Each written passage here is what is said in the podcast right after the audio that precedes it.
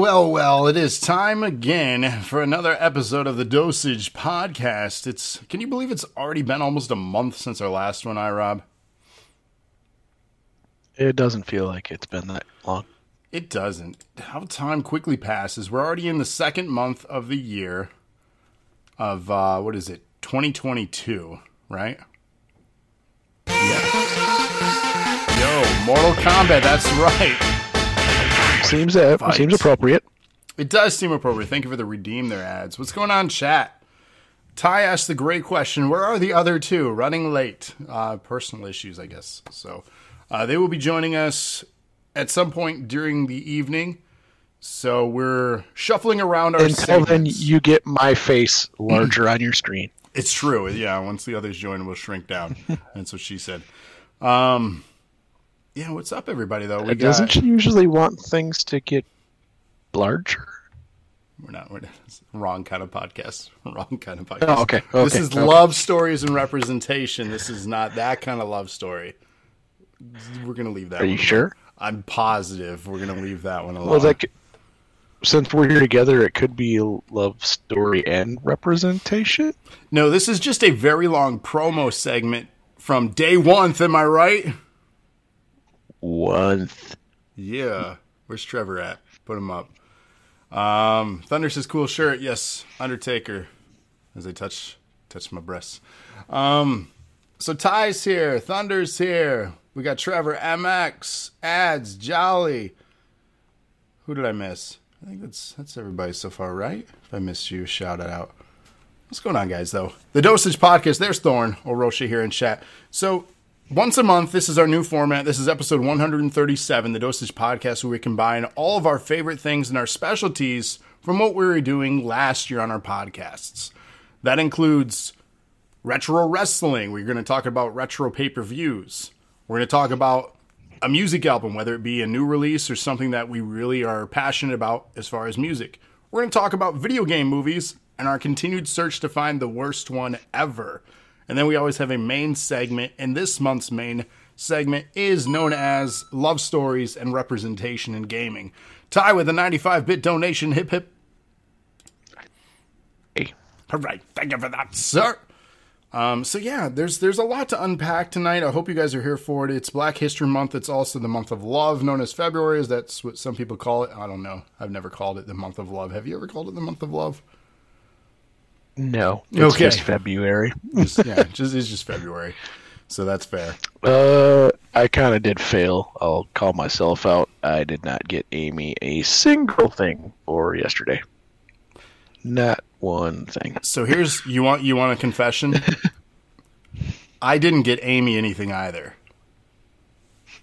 So She's she's negle- she's neglected this year. that's a that's a fail on my part. I completely forgot what day it was until last night, and uh, yeah, I honestly, we made like our own pizza kit with the kids, and like she put together this this dessert, uh, the same dessert that we had for my birthday. Remember that Oreo thing? that thing was delicious. Yeah. But So I requested that get made again because sadly, you know what happened with the leftovers that day that you came by? We left You it didn't get out. any? No, I got some, but we didn't. Oh. We didn't put it in the refrigerator. oh, and it sat out overnight. So, um, unfortunately, it probably was not uh, safe to consume. I can tell you right now, I still would have ate it. You, yes, yeah, you eat pizza that's sat out overnight. We've had many conversations on that. You're not supposed to do that, but uh, you, on the other hand, yeah, you've you've eaten some weird weird things over the years. Um, Ty says, "Damn good." Not the only one who hasn't given Amy anything. So yeah, Ty didn't get any, Amy anything either. Jolly got Mrs. Kaz a rose that she can't kill. That's smart. I do love fake flowers. I, I, I've gotten my wife fake flowers before. They're in a vase still because I hate spending money on flowers and then they die in like a week. It's so crazy, especially for Valentine's Day. Roses are so expensive around this day. Crazy. Ty says, them like the day after. See, see. well, yeah, Yeah. yeah, And then for like going out to dinner or something, back before this whole pandemic thing, uh, we went out to um, eat before Valentine's Day. Uh, OBS disconnecting. Of course, we're having technical issues on our podcast. Why wouldn't we? It's like we're jinxed tonight. It's the curse of uh, tonight. We'll wait for that to reconnect. Are you still with me, iRob? Or did I lose connection of everything?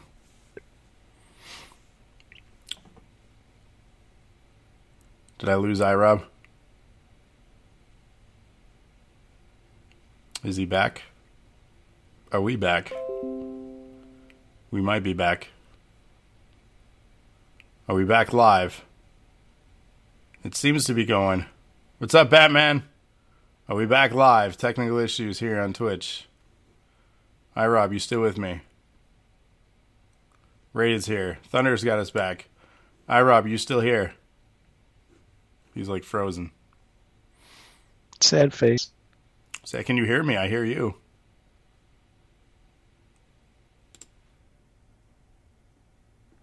Let's see if this thing fixes itself. What joy, what joy, guys. Let's refresh.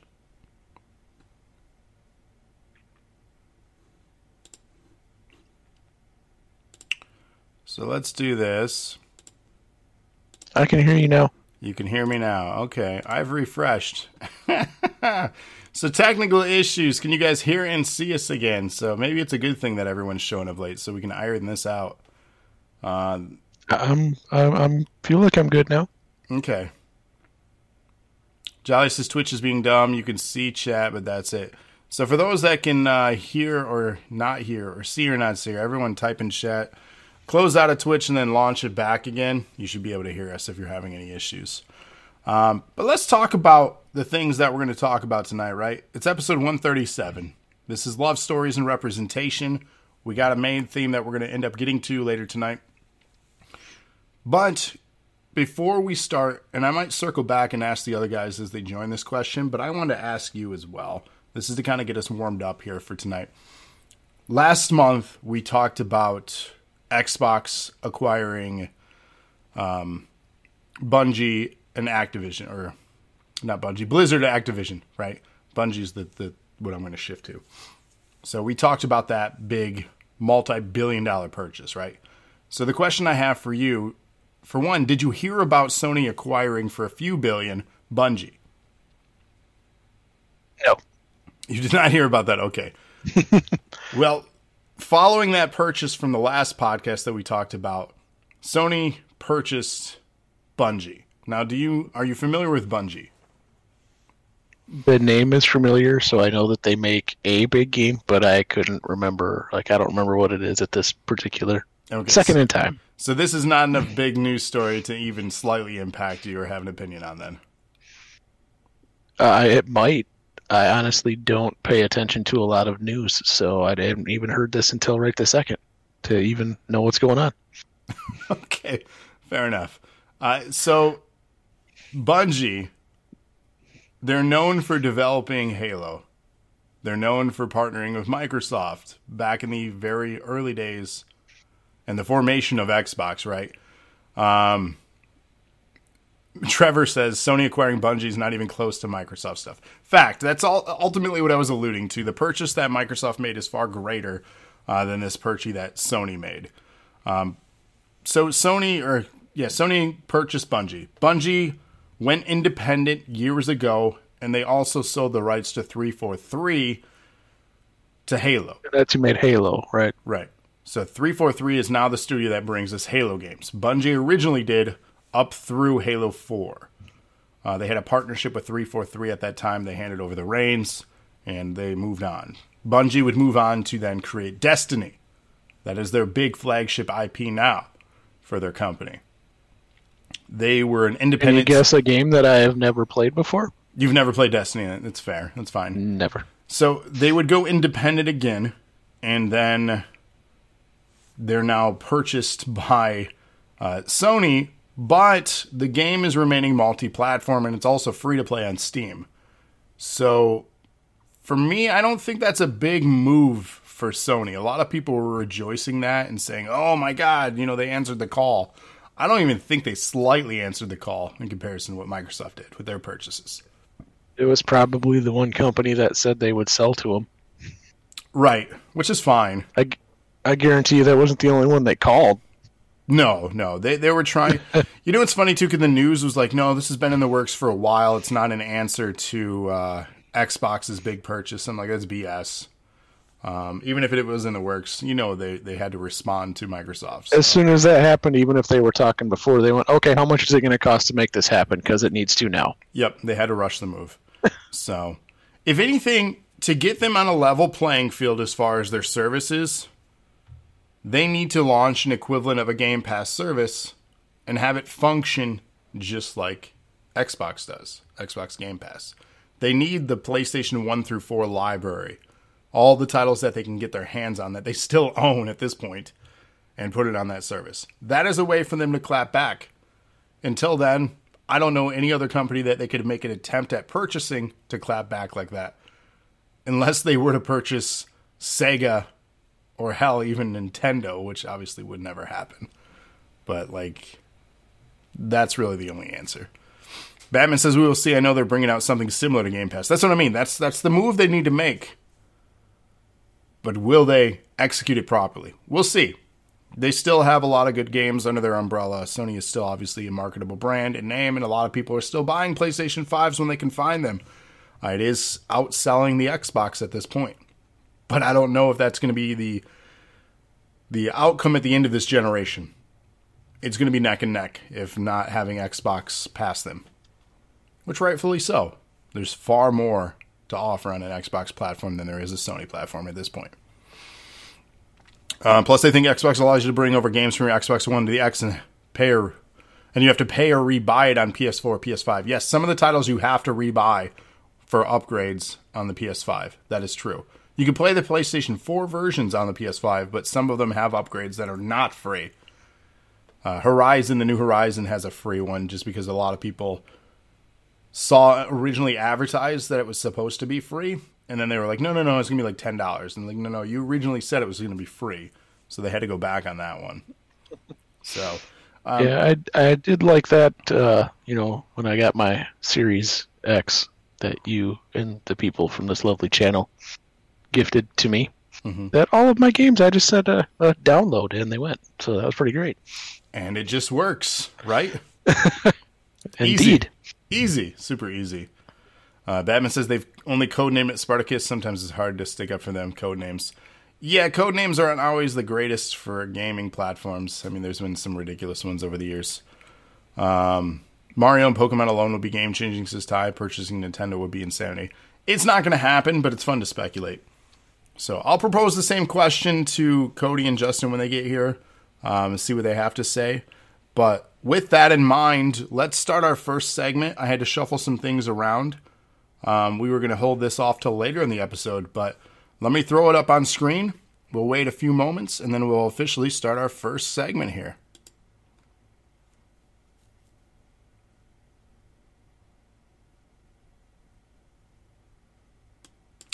And all right, our first segment, as you've seen it, is Mortal Kombat, the movie from 2021 review. Now, this was your choice, your segment for this show. And uh, we originally were going to review this a few months back, but due to the updating of this format, it got pushed back until now. But we're here. I've seen this a few times now. How many times have you watched it? Uh, just the one. Uh, it's on the list to rewatch it again. Okay. Uh, since it was free on the uh, HBO Plus. nice. Uh, but I did. Uh, uh, uh, I still think our search is going. You don't think we found the worst one? No, This is not the worst video game film. correct. Is this the best video game film? Uh, it is up there uh, for what ones one, ones that we have reviewed so far. Okay. Uh, I did uh, definitely uh, on the top end uh, for what we've watched so far. So Ty says somebody needs to buy out Game Freak. Orochi says I like the name Xbox Scorpio. Trevor says I liked this Mortal Kombat. And says watched it six times, a huge improvement on the first two, but it still has its faults. Trevor says not even the worst Mortal Kombat. So yeah, I think this is the best Mortal Kombat film of the ones that they've released, the ones I've seen, anyways.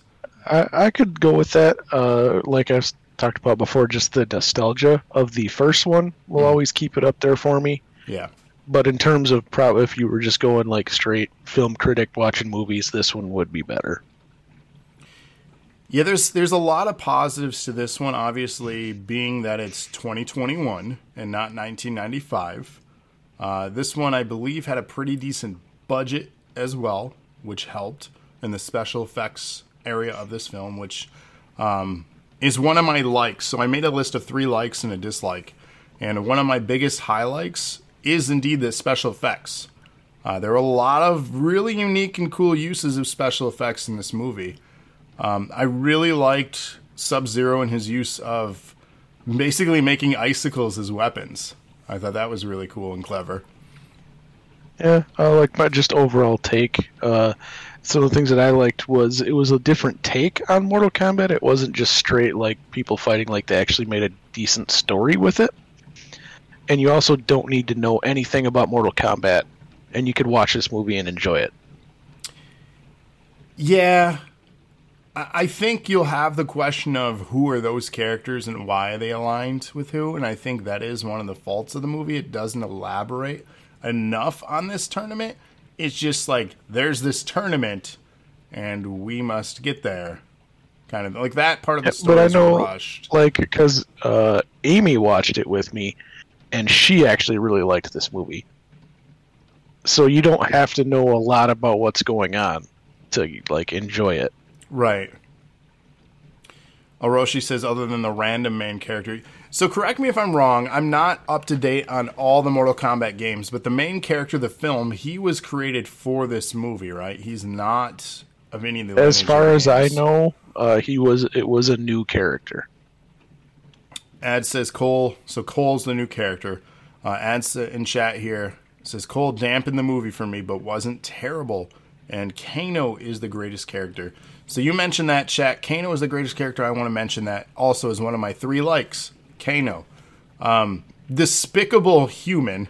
Uh, Kano, uh, offensive, repulsive, just a He played Kano specific, like perfect for how he is from the games, though. Right, uh, like I, I mean, they they they they were. Ooh, we got a sneezer. You just sneezed all over chat. Yikes! My guys. bad. Yikes! uh, but no, they nailed uh, the portrayal of Kano and how despicable he, you know, should be. Uh, the actor was great in the role. I think they cast that one spot on. I, I, felt really, really good about his casting.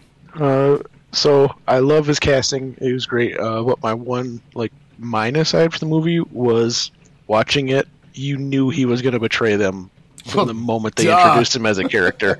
so it was kind of cliche. Like there wasn't any like cr- creative writing for that. What it you knew it was going to happen from the moment that he was introduced. Yeah, I mean, yeah. but I think that was the fun of it too, just kind of having that like one eye open with him around. You're like, how are they going to convince him to get involved with things? Um, and speaking of character direction or character introduction, his story arc was interesting. Uh, Cole's introduction to his character was interesting. You know, being this washed up or almost even a wannabe MMA fighter that couldn't really make it in the cage fighting they had a point too, whether he was like this chosen one. Like, why, if you're so crappy at fighting, obviously the lineage, but like, spoiler, um, why, if you're so crappy at fighting, why should you be the chosen one, kind of thing? You know, Justin has arrived. What's going on, man? Hey man, what's up? What is up? We're just talking Mortal Kombat 2021, giving our feedback on that. Did you get a chance to watch it? Yeah, so I watched it when it first came out, and uh, watched it recently here in the last couple of days. Okay. So, um, yeah, I mean it was it was good. I wouldn't say it was great, but um, I mean my I guess my favorite thing was the Shang or Shang Tsung. The is the one with the hat, right? No, is it? Kung Lao. Kung Lao has Kung, Kung hat, Lao, yeah. the Kung Lao fatality. Even though it was only like five seconds of the movie, easily the best part for me. The one where he saws him in half. yeah. Yeah, yeah. Overly violent, and uh, I'm glad they Yes. stepped it up because, like, that was the thing about the other Mortal Kombat movies. They they pulled punches because they wanted to get more butts and seats and make money. Whereas this one's like, no, Mortal Kombat's violent and offensive, and they need to go It'd be there. rated. R, and It just went be. with it. Yeah, hundred percent. Like, if you're gonna make a Mortal Kombat movie, just make it rated R. Go all in. Uh, if it sucks, Well- it sucks. But at least you stayed true to what it is. Well, part of it is gearing towards your audience. So at the time that they made the first movie, I mean, only kid. I mean, really, only kids were playing video games. Well, yeah, it not was too many adults. it was adolescence, right? That was the main consumer right. base. So now that we're revisiting this 15, 20 years later from the original movie, Are, are you trying to say that the old people like us are into that stuff now? Well, no, Exactly. they're, they're catering Well, to there are the the people, people that, that grew gonna- up with it. Yeah. yeah, we're gonna have the people that have that nostalgia that are gonna be the ones watching the movie. And now that we have the permission to watch the gore and the violence, uh, I mean, they said, why not? It's not gonna screw up our viewership at all. yeah. I let my oldest watch the first audience. one from 95, but he's not watching this new one. There's no way. It's No, no way. no. To have to explain half the things that happen, man, it's it's already trying to it's tough trying to get it through to him that the Avengers aren't real. Uh, to have to explain Mortal Kombat, mm-mm. so that's Yeah. just not happening. Yeah, so my favorite scene was actually the uh, the Goro fight scene uh, when Cole discovers his whatever they call him in the movie. I forgot, but like his power. That whole th- scene, because also Goro is one of my favorite characters from the original Yeah.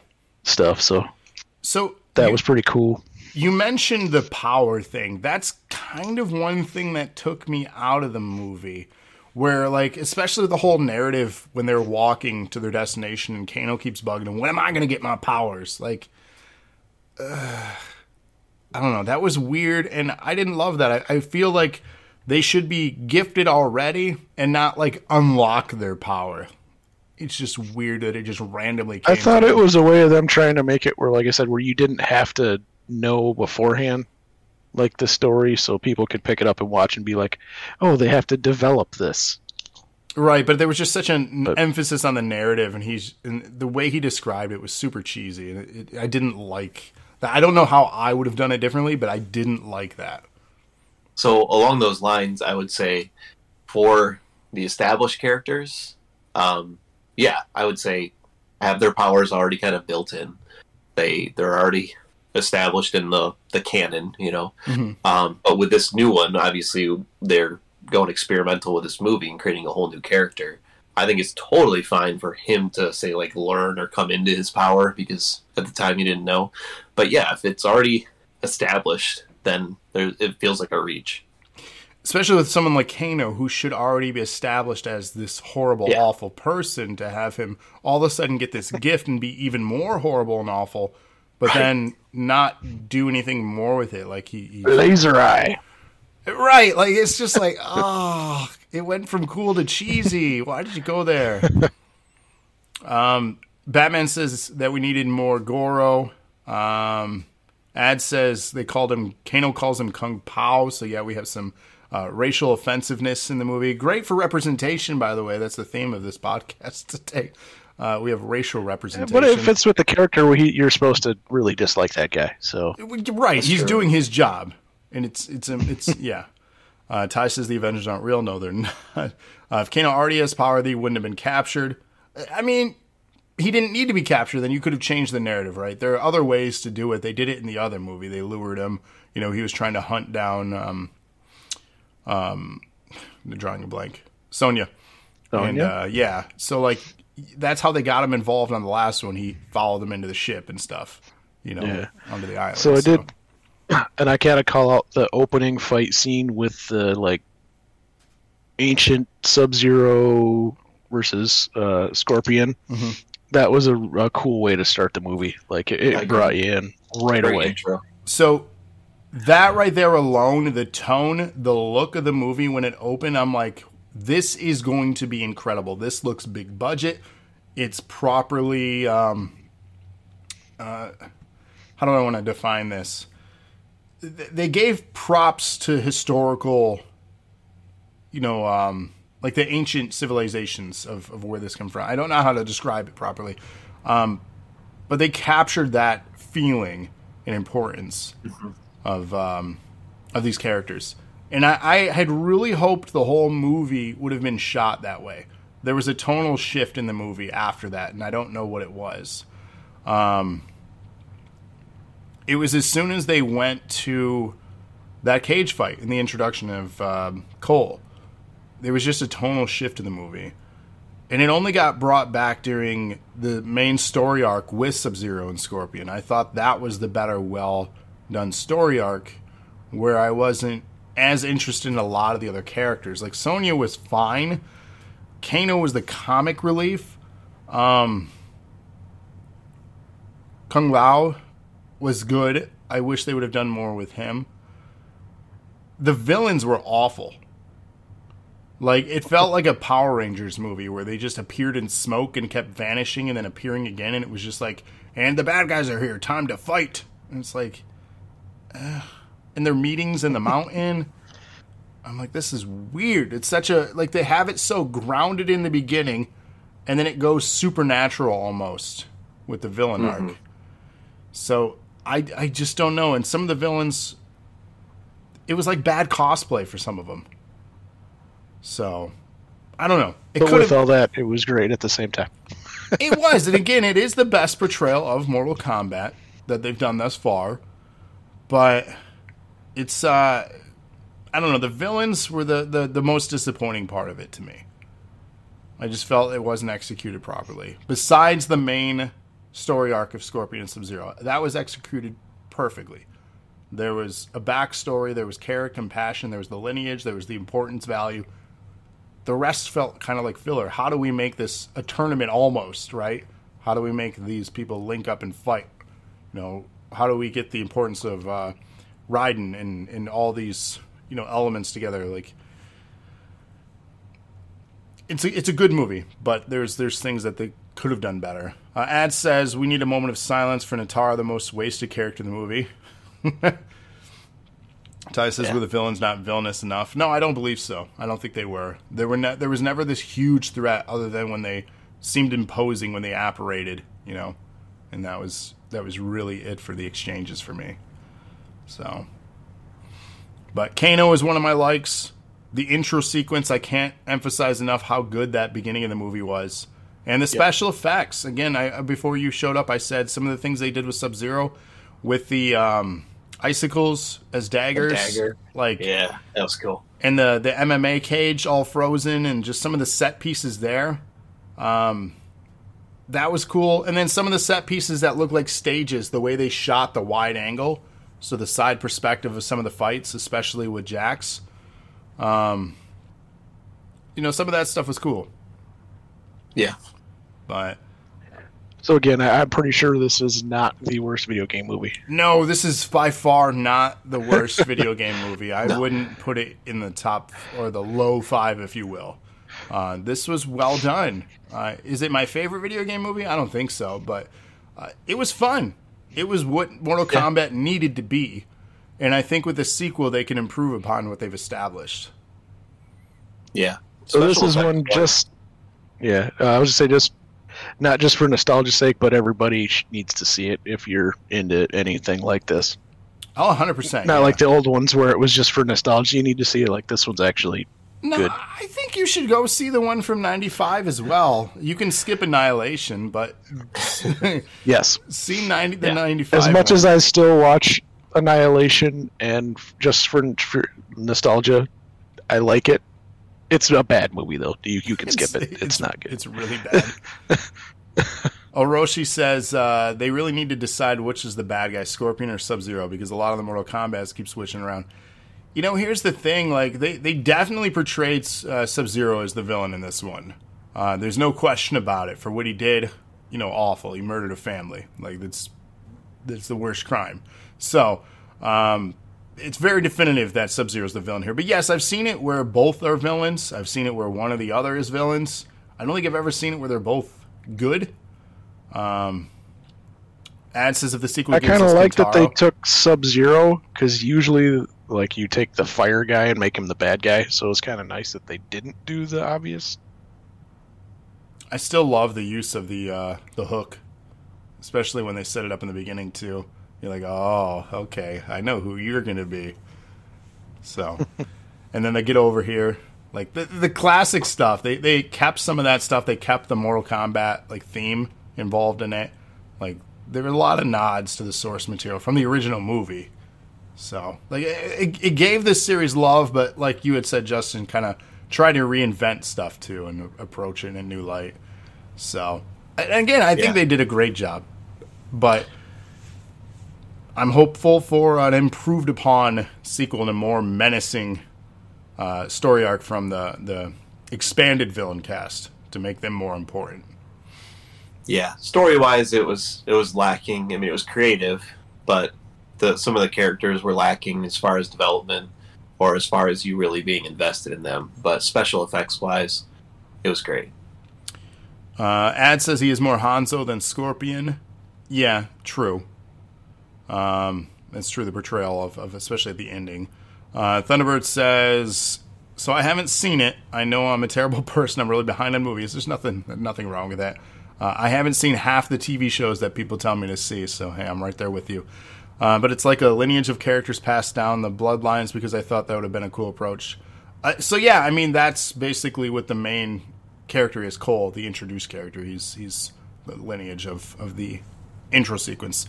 Um, do yourself a favor, Thunder. How vascular I am. Check I this one out. If there's one thing women love, it's a vascular man. Jolly says Worth watching. vascular. Bang bang. Bang bang. Um, so I had a question to open up the show. I want to propose this question to you, Justin. Uh, on our last podcast, we talked about Microsoft Bang, bang. acquiring uh, Activision Blizzard, right? Yep. I'm sure you've seen and heard and read Sony's acquirement as a clapback at that of Bungie Yep, for three point something billion dollars. billion. Yeah, compared to the almost 70 billion purchase of uh, Activision Blizzard, which in my opinion is a better purchase for Microsoft. But I just kind of wanted to give your have you give us your thoughts. Like, do you care? Like, is this a deal to you? Because I don't even think you play Destiny, do you? No, I mean, for me, it's really a non-factor. I mean, I, I had a PS3, and after that, kind of stuck with Xbox. Um, I mean, they have some great individual titles, but them acquiring Bungie, uh, it's not really anything for me to go. Oh, I really need to get PlayStation now. Um, you know, I'll stick with Xbox, and um, as long as they don't jack up the prices too badly. Um, Yeah. but uh, yeah, uh, for me, it was just kind of like, oh yeah. I mean, their I think their stock took a pretty big tank after uh, that Xbox announcement was made.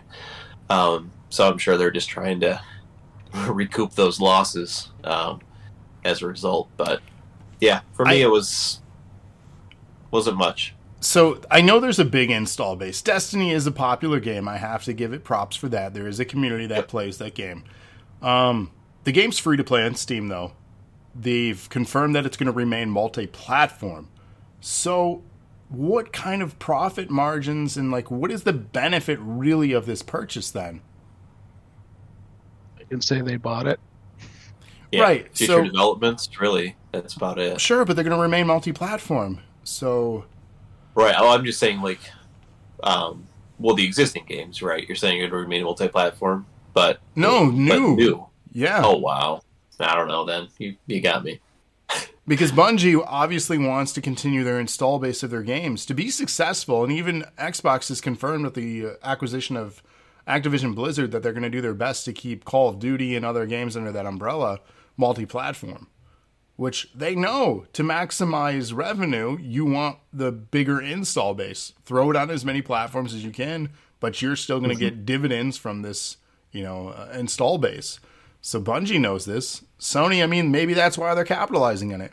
Because again, Destiny is a popular game, but I don't think it's one of the top five shooters anymore. I could be wrong. I haven't looked up specific data on that, but I just don't hear as much as I did years ago with it compared to things like Apex, Fortnite, COD, uh, I was going to say Battlefield, but not so much. Halo making a huge comeback, you know, um, which they desperately need to put out new content because their numbers are starting to fall off.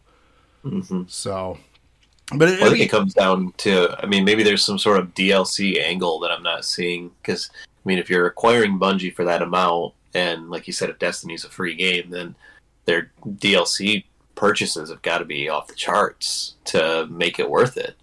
well, that's the that's all thing. They do seasons like everything else, and it's usually like $25, $35 for a next season, and it ups what they called, I think, light. So you like increase your level cap. It has new raids and stuff like that, and a new story arc. I don't know. I got burned out in the loot grind of that game. It wasn't for me. So to me, it's not a big deal either. So who knows? It could be a big deal for somebody else out there. Um, but I, I think it's it's there's. Who's the PlayStation guy in chat? Let us know if it's a big deal. I don't think we have many because a lot of our channels run on Xbox. I think Batman's one of the few that has PlayStation besides Trevor, and and that might be it. Uh, others might play on the PlayStation, but they're not as vocal about it. If they do, most of our our people here are Xbox people. So, but it'd be interesting to see. So I just wanted to pick your brain on that. We'll ask Cody that question too when he uh, uh, ends up joining us. He said he'll be here close to nine, so we got another 20 minutes or so. Trevor says, I played Destiny 1 and 2, not a game I care about. And that's the thing, I tried it. I gave both games a try. Hell, I even bought a custom PS4 when I first got my PS4. I got the white one that came with Destiny because I was going to be all about it. I'm like, Bungie, Justin, we know their history. You know, it was a huge promise of a game, and it uh, Yeah. it didn't deliver. You know, for the first however long. So Yeah, several months, I believe. yeah. So, oh, Roshi says we don't talk about the evil Sony company. Sorry, I'll, I'll, I'll stop. Uh, Thunder says, growing up, I was a diehard PlayStation until I started repairing PS2 and the original Xbox. Yeah, you know, I've I've enjoyed both consoles for various reasons. I favor the Xbox over PlayStation just because of the services and the online. Um, Sony had a lot of games that I could only play on their platform, so I appreciate it for that. Um, if it wasn't for the PS1 and me and iRob, we probably wouldn't have our show on Thursday nights called NAW because that got started with him and I on in his basement on the PS1. So I was diehard PlayStation through, and that's going to sound super, but PS2, like so, original Xbox had no interest in it, and then from there, I just feel like Xbox has been the superior system. was Xbox. Live and Halo that changed everything for a lot of us, I think. So it it was just a fun community game to hop on with your friends, and it's accessible and it's fun. It had game modes that other games didn't have. It had good variety. If you got bored, outside, I didn't, I didn't own an original Xbox. I never have. You should get one. It's an awesome system. I mean, there's no Well, need to with backwards compatible, yours- but I, I had Right. yours for a while because you didn't use it. that's But true. Yeah, you, you had that for a while. um, but with backwards compatible, there's no need unless you, you, you really want to experience the Duke, that old big controller. Um, but yeah, so final consensus though, closing out our Mortal Kombat segment. Um, I think it's a must see. Do I think it's a perfect film? No. But I think as far as video game films are concerned, uh, I think it's a must see. What do you guys think? Closing thoughts? I would agree. Um, for anybody that's like us, like in the nerd uh, realm, if you will, uh, that are into Mortal Kombat, it hits everything you need. And uh, if you have someone with you, like I said, Amy watched it with me, who couldn't care less about any Mortal Kombat history. She actually still liked the movie. So Yeah, I mean, for me, I wouldn't say it's a must see. I would say if you do see it, you're you're not going to be disappointed. But I wouldn't say it's one you have to go out and see. So, just a little differing opinion. But um, yeah, it was good. I don't regret watching it, and I mean, I would watch it again. But I wouldn't say, oh, you, you got to check this one out. But it, it was good. That's fair. That's fair. So that concludes our first segment of our episode 137 here. We're going to shift over to our second segment, which is going to now be our music segment featuring Love and Other Lies EP by Charlotte Sands. That's pronounced correctly, right? Yep. Okay, so stick with us. We'll be right back in just a second.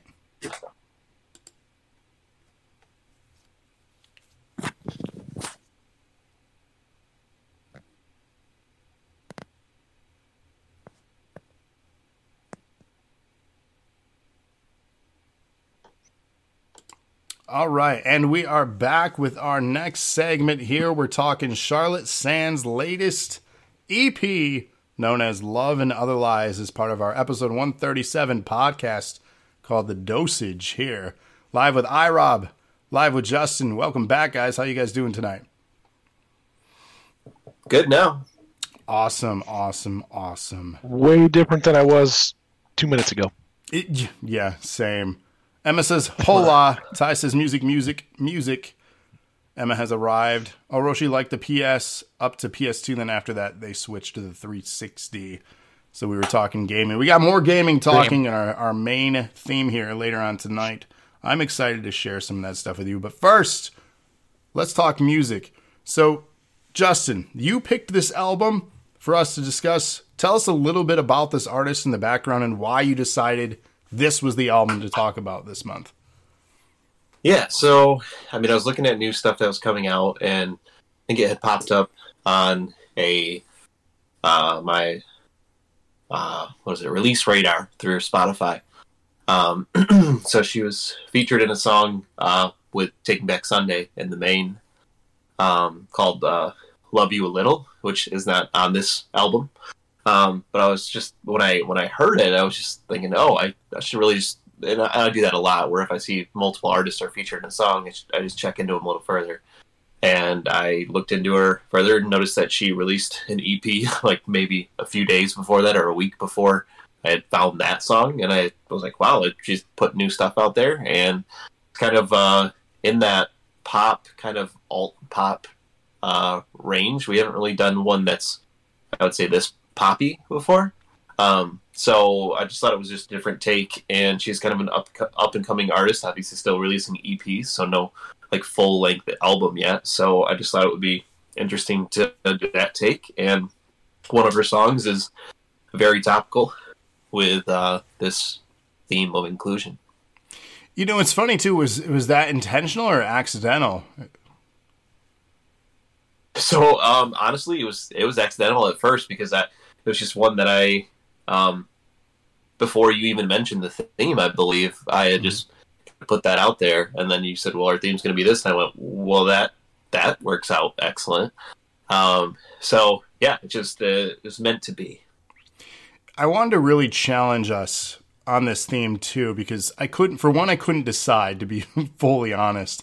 Um, February love stories, but on the other hand, it's like, well, it's a great month too to showcase representation and things uh, because they only are getting like properly, I guess, that month when it should be all year. But that's another soapbox. But at least something, right? So I wanted to have us bring this up, uh, and representation goes on many different levels. Of course, it's not uh, just skin color or things like that. There's there's various elements of representation. So um, I'm curious too on your thoughts, and then you too, iRob. This is out of the element for genre for you. Yes. Uh, so I can go into. I did take the time and listen to the entire 35 minutes of this EP. 35. Uh, what? I thought it was only like 20 minutes long. I don't know. I'm guessing. I'm like, wait, did I review the right one? Uh, so just my take on just general um, the her lyrical writing. If you actually like sit down and like I had mine up so I could read the lyrics while she was saying, it's actually really good writing. Like the lyrics in the songs are really well written. Uh, and then my thing was like, this is definitely not in my alley. Uh, if you would give me, I would never have listened to this. But it's not bad. Like it's it's not bad. I can appreciate a lot of different stuff, and I can tell you after it on there, I kept three of the songs on my phone. So wow. Okay. pretty good. It's pretty good odds for an EP. Yeah, there's what seven tracks on this, I think. yeah, so it was- so three out of the seven passed the cut and uh, didn't get deleted back off the phone. Okay. Yeah, So I mean, it's doing I better have, than some of the CDs that I like. So there you go. my, my man said CDs. You can tell our age now.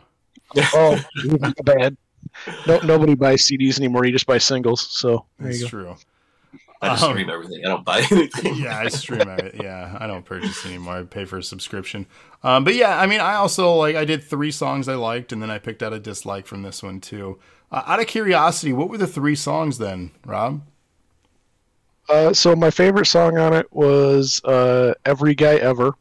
It's just straight like pop punky, so I kind of like goes a little more into rockish, like like old Blink kind of ish hmm vibe for it. So I like that one. Uh, my second favorite was actually the title track, "The Love and Other Lies." Uh, just kind of acoustic and soft, uh, and the lyrics in it are really good. Like if you listen to it. Uh, and then the last one that uh, passed it uh, was a "Bad Day," and that was just it's it's super catchy, like almost annoyingly catchy, but it made it pass, so it's in there. Okay, I was just curious. A- any one that you just would skip over? I know you said you removed four, but like, what's the one you would just like? "Nyeh." Uh, the the only one, and like I said, a lot of them were okay, but uh, track number four, the dress, literally my only comment on it was meh. Okay, Like, so that was the the worst of it. But like I said, it, none of it was horrible. Uh, if it like it, uh, my way I described it, and because Amy sits in the same room with me when I'm doing a lot of this, was it something she would like, and if she put it on in the car, I wouldn't tell her to turn it off. So okay, fair. I knew too when uh, if you were going to listen to it, even I I knew I was like, this is not an iRob album. this is not. So I'm impressed. I'm impressed that you took the time. I'm impressed that you um, enjoyed some of it. So that's okay. I'm surprised. was, like I said, it was. It's not bad. Uh, the best I can say is that, like I definitely, if if it would have been just me perusing stuff, never would have popped on the radar for anything. Uh, but I'm not disappointed in it. Like I don't feel like I wasted a half hour of my life. So Okay, fair. I, I listened to it a few times. I even uh, hooked it up to my drums and I played along with some of it because, as you mentioned, the pop punk and the pop beats, it's fun to play along on drums. So I, I enjoyed a lot of the stuff for that. Um, despite enjoying a lot of it, one of the tracks you liked, the title track, Love and Other Lies, I didn't like that one. I found that one boring. Uh, lyrically, fine, and I get that it's a meaningful track and the, the uh, the pains of growing up, right, and and, and the, the stuff that you go through. Um, to me, that's what the lyrics meant. Maybe the you know my interpretation's off, but sometimes it can be subjective, obviously too. Um, but that's how I got out of it. Um, but the song was boring to me, and that's fine. It's it fits what they were trying to uh, say, I guess, if you will. Uh, The lyrics. so you think they were the aiming to make a boring song? Is that what you're trying to say? No, I, I think sometimes subtlety and acoustic portrays a specific message.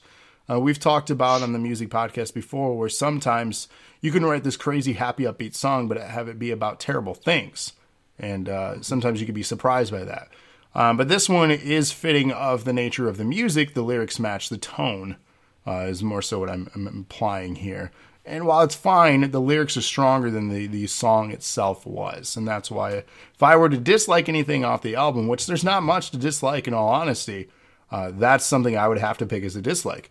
So that's almost saying I'm praising uh, this entire EP, uh, if you will. Um, I did like Dress. You said you didn't like Dress. I thought it was a really addicting groove to. I thought it was fun. Uh, the only thing I could critique on it was the lyrics on this, while strong in other tracks, were somewhat generic for this one. Um, but Dress was fun. Great groove to it. Every Guy Ever was fantastic. Probably the standout on the album. Uh, great pop song, upbeat, variety to it. Lyrically, probably accurate. We're men here. I don't know. You tell me if I'm wrong. Um, but the We lines. Let's just be honest. It's fine. I'm quoting, he'll be mad the second that he don't know where you are, but he'll make out with a girl in the back of a bar, but he says you're a mess when you're sleeping around, manipulating bu- bu- bu- bullshit. Obviously not in the same uh, pentameter as the uh, song itself. Let her do it best. But I thought that was clever and like it's probably accurate. Let's just throw that out there. It's probably accurate. well, um, you brought it up, and I said it like the lyrics that she wrote in it. Like almost every song, it's like well written. Like it's not just generic what you normally see for pop stuff, where somebody wrote and they just repeat the same five words for two and a half minutes. Mhm. Yeah, no, she tells a great story with the tracks, and uh, the Every Guy Ever was a standout. Uh, another standout for me was the other one I wanted to highlight before we'll we'll shift it over to the man that picked the album. Uh, Bad Day, uh, like the line, uh, "The world is ending, but at least I'm trending." I thought that was kind of a unique take on things. Uh, fun song explaining having a bad day. And remember what I said about upbeat, happy song? Well, lyrically, this one isn't the happiest of songs, hence the title of it, Bad Day, right? You wouldn't think it'd be like, yay, bad day. Uh, but there is a sense of sarcasm on it, uh, which I enjoyed too. Justin is a, a aficionado of sarcasm, so I'm sure he appreciated it as well. And uh, there's even this like uh, trap music, like hip hop section breakdown, just for like a split second. It goes into this little break. Um, and then ultimately, depression's a bitch.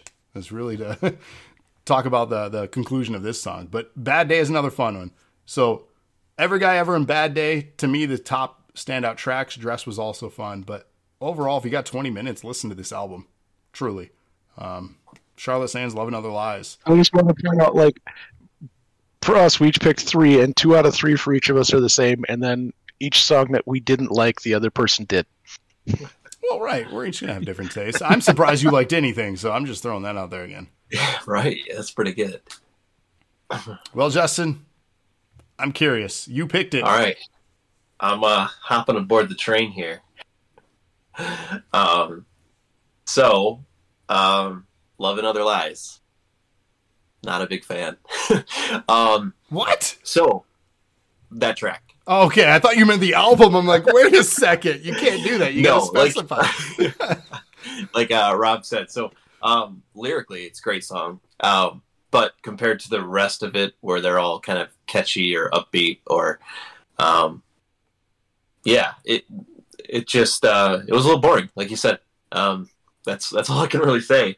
Um, so that would be my one really skip this of the album. Um, as far as favorites, Bad Day, as you mentioned, uh, as you both mentioned, um, and then Every Guy Ever, you both mentioned. Um, so what I do have that you didn't, both didn't have is I Want You Like That. Um, really like that song, really catchy. Again, just I think that was one that popped up on my release radar too, and that kind of made me look into her some more. What uh, Um, what track number was that? I sorry to cut you off. Um, Was it One. the first one? Okay, because I originally, if it was the Yeah. first track, I originally had that on my top three, and then I Okay. bumped it for dress. bumped it. because I liked dress just a little more because it was a little different. Yeah. Than every guy ever in Bad Day, and I already had. I didn't want to be like samesies. I like it all for the same reasons, so I wanted a Mhm. sense of variety. Go on though. Sorry. Yeah. So then, uh, like you said, with dress. So uh, along the topic of inclusion, um, so this basically was a song. Um, just to give you some background, was a song that she wrote based on the fact that she saw Harry Styles on the cover of a magazine wearing a dress. Um, it's that straightforward. She's just basically explaining, you know, I don't, I don't know why I'm attracted to you in a dress and with your fingernails painted, but I'm, I'm into it. And you know, in the the world we live in today, uh, where that's more open and um, accepted, you know, she basically wrote a song about that, about a, a guy wearing a dress and why she's just drawn to that. Um, and as far as her, you know, like Gen Z fan base um, and like early millennial um, seem, seem to be the people that are kind of on board with this. Um, you know, she got a lot of flack for writing that song because, you know, people think it's promoting the wrong things, when really it's just, you know, around that topic of inclusion of, you know, this is what I'm seeing. For some reason, I'm attracted to it. I'm gonna write a song about it, and she got a lot of support from um, from a lot of people that she wasn't Uh, expecting. She kind of wrote it on the whim. Soapbox- moment. If that Yeah. offends you, you're a freaking idiot. So there you go. Let's. No, no, no. I mean, everyone has a right to their own. We got Ty here with the screen. Everyone has a right to their own opinions. Does not make them right, though. So we, we got to have inclusion on all grounds that everyone can be included with their opinions. They just will ultimately look a certain way because of them. So we, we, we can't. I don't have discount. to. I don't have to say I like it. We can't be hypocritical now. We're we're, we're I can tell praising inclusion. We're going to include them too. But again, we don't have to agree or even give it substantial support by any means. Travis is moderator. Let's keep this thing focused. You get So, two. You get yeah, two minutes dress- now. So dress was one of my top tracks as well. So I know I listed four there, um, but still, I, yeah, I really enjoyed it. I was surprised to find that I enjoyed as much of it because I mean, when I first heard it, I was thinking, oh, this is kind of giving me early Paramore vibes, and uh, you know, just and then but a little more, a little more poppy, and uh, and I like pop, I like rock, I love punk, and I mean, it's it's all of that. Um, there are some, like you said, more songs that sound more pop punk to the point where you wanted to drum along to them. Um, I mean, I think that says a lot. So, um, yeah, it's just a really solid EP, and you know, I look forward to her putting out more stuff and uh, seeing l- lyrically what she can put out there um, because it, it's not just manufactured stuff just to make a radio hit. Um, Yeah, it Yeah. didn't. It didn't sound the cookie cutter formula for for radio stuff. I, I liked that uh, it wasn't trying to be another band out there. Um, Yeah. And, and my understanding is she a solo act, and she just has a studio band behind her. Like, who does the instruments? I guess because anything I've seen she, is just been she is a solo. Yeah, she is a solo act. I know she's currently touring with Yungblud, so I'm not sure if you're familiar with him or not. But Mhm. um, similar kind of style of music, but more kind of rap, punk, rock kind of mix in there. Um, You but, say she's yeah, touring with Yungblud. Yes. She, is she a UK act then? Uh, no. Where- She is. Uh, uh, Boston. Really? Okay. Yeah. Because Young trying to think. is I a. want uh, to say, it's, but I think it's either Boston or Cleveland, but it's Okay. definitely like Midwest, East Coast. okay. Um, but yeah, I know for a fact it's uh, U.S. Okay. So- Yeah, because he's a UK act. Uh, I am familiar with him. I've checked out a lot of his stuff. He's done a lot of collaborations um, Yeah. with, with so many artists, um, Yep. including MGK, uh, Bring Me the Horizon. I mean, the list goes on. The dude's collaborated with so many, so many people now. Um, Yeah, it's kind of a modern face for that yeah, style now. yeah, and he, he's all over the place too for his own style. Um, hopefully, we can come across one of his albums one time uh, to review because uh, I'd love to check out more with more reason and then share that with you guys too. But um, ultimately, that's your call. You'll be doing our, our obviously our next pick every month. So, um, man, you you you found a good one here. So this. I don't have a final score for it. We're, we're the, the formalities of our old format or anything, but I have the heavy recommendation of you should check this out. If you, again, it's twenty some odd minutes. Like, if you don't have twenty minutes to listen to an album, like you could throw that on and when you drive to the gas station and listen to this album. So, Yeah, I mean Rob I mean, saved three for songs. me, it's it's not even like like I said. It, if I was been looking through to pick stuff out, never would have picked it up. But actually, it was good. Like, enjoyed it. yeah, spot on stuff. Um, any other thoughts? Any? Do you want to? Do you have something lined up for our next one? Do you want to give us a, a hint, or do you? Uh, no, I don't have one lined up yet, but I will. I'll be looking to see what's coming out because, I mean, yeah, there seems to be kind of uh, a resurgence lately of bands putting out albums over the last couple months. Now that we're, um, you know, now people are like starting to tour again and create new music. Um, now that COVID cases are hopefully going down and. Um, you know, tours are getting And rescheduled. everything that they recorded when they couldn't do anything else. I was gonna say they Yeah, had well, time exactly. to not tour and focus on writing. So hopefully this next to year, right? We're starting to see it. Hopefully that means this next year or two, we're gonna have some amazing tours and amazing albums coming out because people had um, probably literally nothing to do but focus on content writing. And uh, sometimes when you're on the the road and doing all that stuff, you're pressured into that next album, that follow up hit. And it's generally not as good as that first one that you might have done. So hopefully the focus is here and we're going to see that on these albums. Yeah, and we don't get the garbage of like songs where you say you're gonna beat up Pete Davidson, you know, that kind of stuff. Who's releasing? Is that Kanye? Or no, no, is it, what, what is his name? Ye now? Is It's just Ye, right? I don't know. I can't keep up with Kanye. That's your next Me I just show. I just saw you know a video of someone going like, really? He went from you know putting out this quality stuff because I mean his early stuff is great. Like Mhm. he, he's got some good stuff early on, very very good at the time. But now it's like this is the these are the new tracks you're putting out. Like, ooh, I mean, you can And- only and create gold for so long. Pete Davidson exactly what he wants. He wants to just piss people off. Yeah. So What does Pete really Davidson do? care. Who is Pete Davidson? I've seen him. Obviously, he's done this stuff. with- SNL. Okay, because I know he's done this stuff with like he He's- hosted with Miley Cyrus. At he's New the guy with the dyed blonde hair. I know who yeah, he is. guy. Yeah, I just don't know what he does. Like, why is he famous? So SNL makes sense. Because he pisses That's people off, so they write diss tracks about him, and then he gets more money because people know his name. Okay. Yep. I, I have a hard time keeping up or giving a shit about a lot of these celebrities, to be honest with you. So the older you get, the less shit you give about these people, especially because they're half your age. So, like, eh. Except for Kanye. well, but I mean, he's not even really relevant. He's relevant what he did back then, but like, I don't know. yeah. It's wild. you know, here's the thing: like, they want more money, set up the next celebrity boxing fight between these two, and then somebody take a dive, and everybody tunes in, and then they all get paid. It's just the circle of mm-hmm. fandom. Like we've seen it for years. Every washed-up celebrity eventually goes on a reality show or fights somebody, and then they get paid, and then they fade away into Right. obscurity. Like it's just the circle. And you of- just you know do that sign. Right. and it's done. Jesus. Uh, Batman says it's the fifth Doctor. He says, "Oh, that's Peter Davidson." I've seen one episode. This is gonna piss off some people, but I've seen one episode of Doctor Who in my life. Hey, you want to know something? You've never seen it. You've seen one more episode than I yeah, have. I kind of figured that's where we're going. Justin, have you watched it? It's- yeah, it's it's fine. It's fine. No. It's just I didn't think it's a thing for me. Uh, people I've like been uh, it. knee deep in the expanse.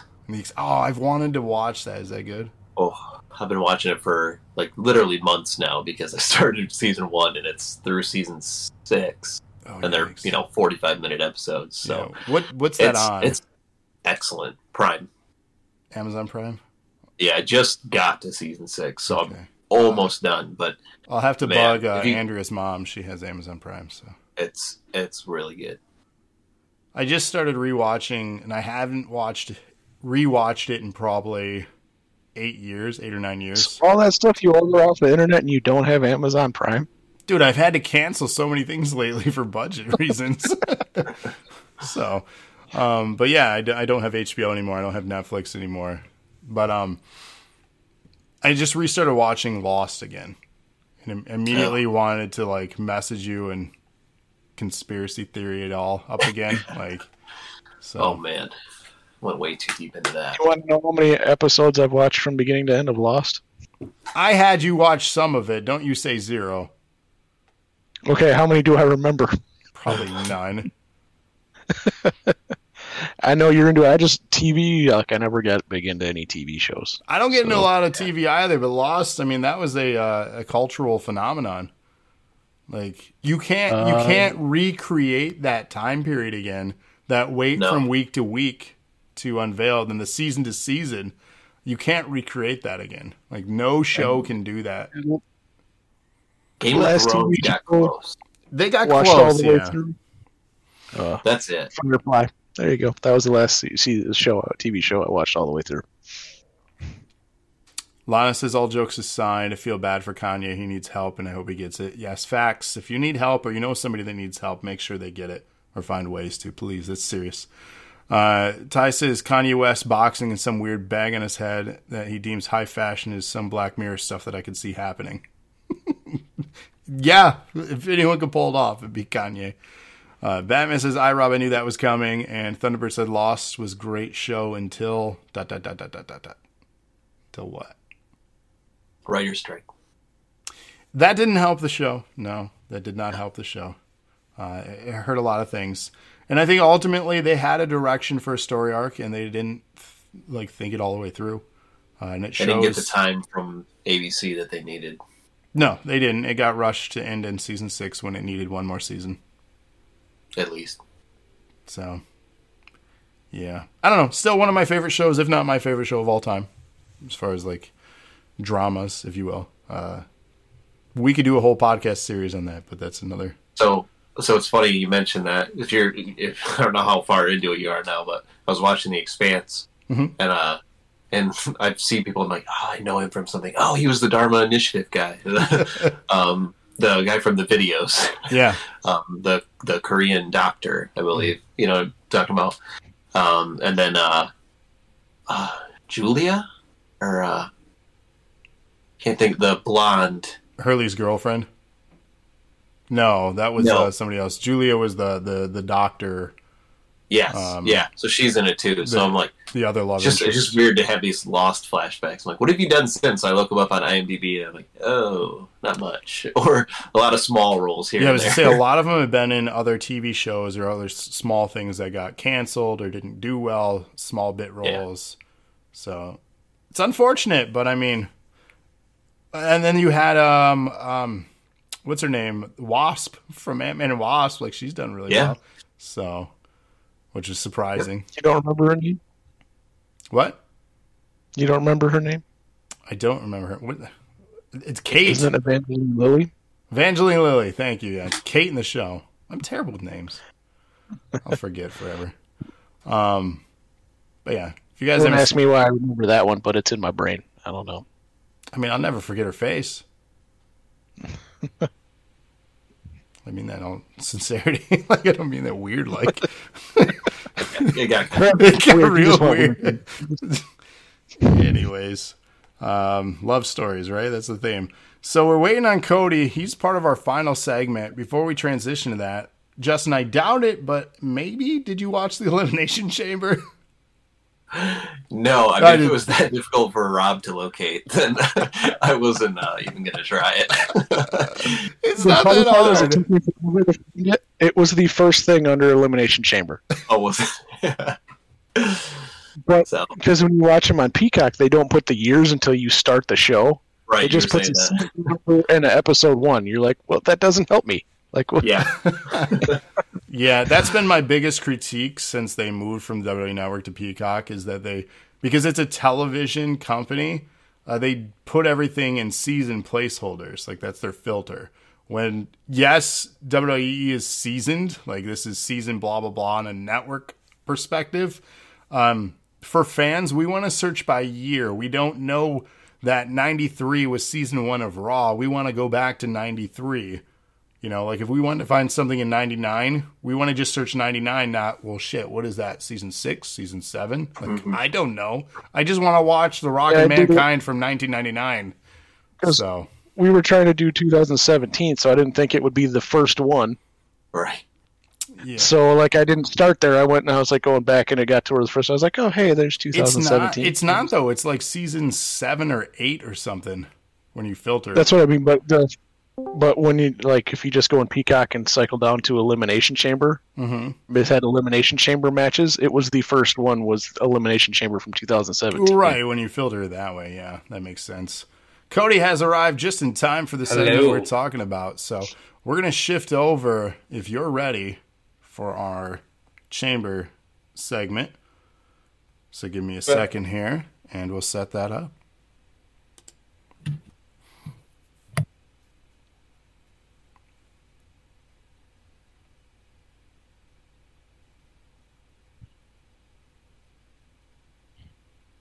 And we are back with our segment from episode 137 of the Dosage Podcast here with iRob, Justin, and Cody. What's going on, guys? What's up? What's up? So, Cody, I presented a question to them as they arrived tonight for their segments. I'm going to present it to you. Our last opening segment, we talked about Microsoft acquiring Blizzard and Activision. Sony clapped back recently after that podcast and purchased Bungie. Are you familiar with this? What's your take on it? What do you got? He's he's muted. We can't hear You're muted. any of your take. Oh, Now he's really out. loud. there was there's a button. There's a button I didn't press. Uh, I think it's a pretty weak clapback. I mean, Bungie really hasn't been really relevant since Halo, and now they don't have Halo, so it's kind of not great.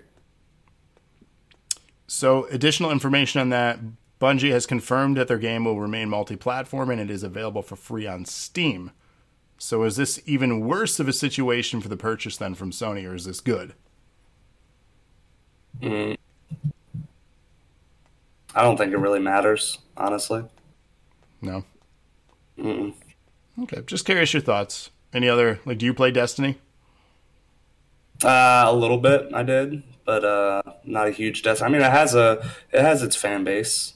It does. Okay. Is Nah, that fan base were worth what? Like they say, almost four billion dollars. Definitely not worth four billion dollars, but no. Mike, I, and they lost some people when they made Destiny two. It was a big jump from Destiny one to Destiny two. So they lost yeah, I don't me. think it's a great move. Yeah. Not a good move, but we'll see. Time will tell. Who knows? Maybe all of a sudden they make just Destiny 3 and it's just this greatest game of all time. I don't think so, but who knows, right? You never know. Um, but let's get on to our Elimination Chamber segment. This was, of course, selected by you, Cody. Elimination Chamber Hi. 2017. We got one thing to play, though, right before we do that. The following announcement has been paid for by the.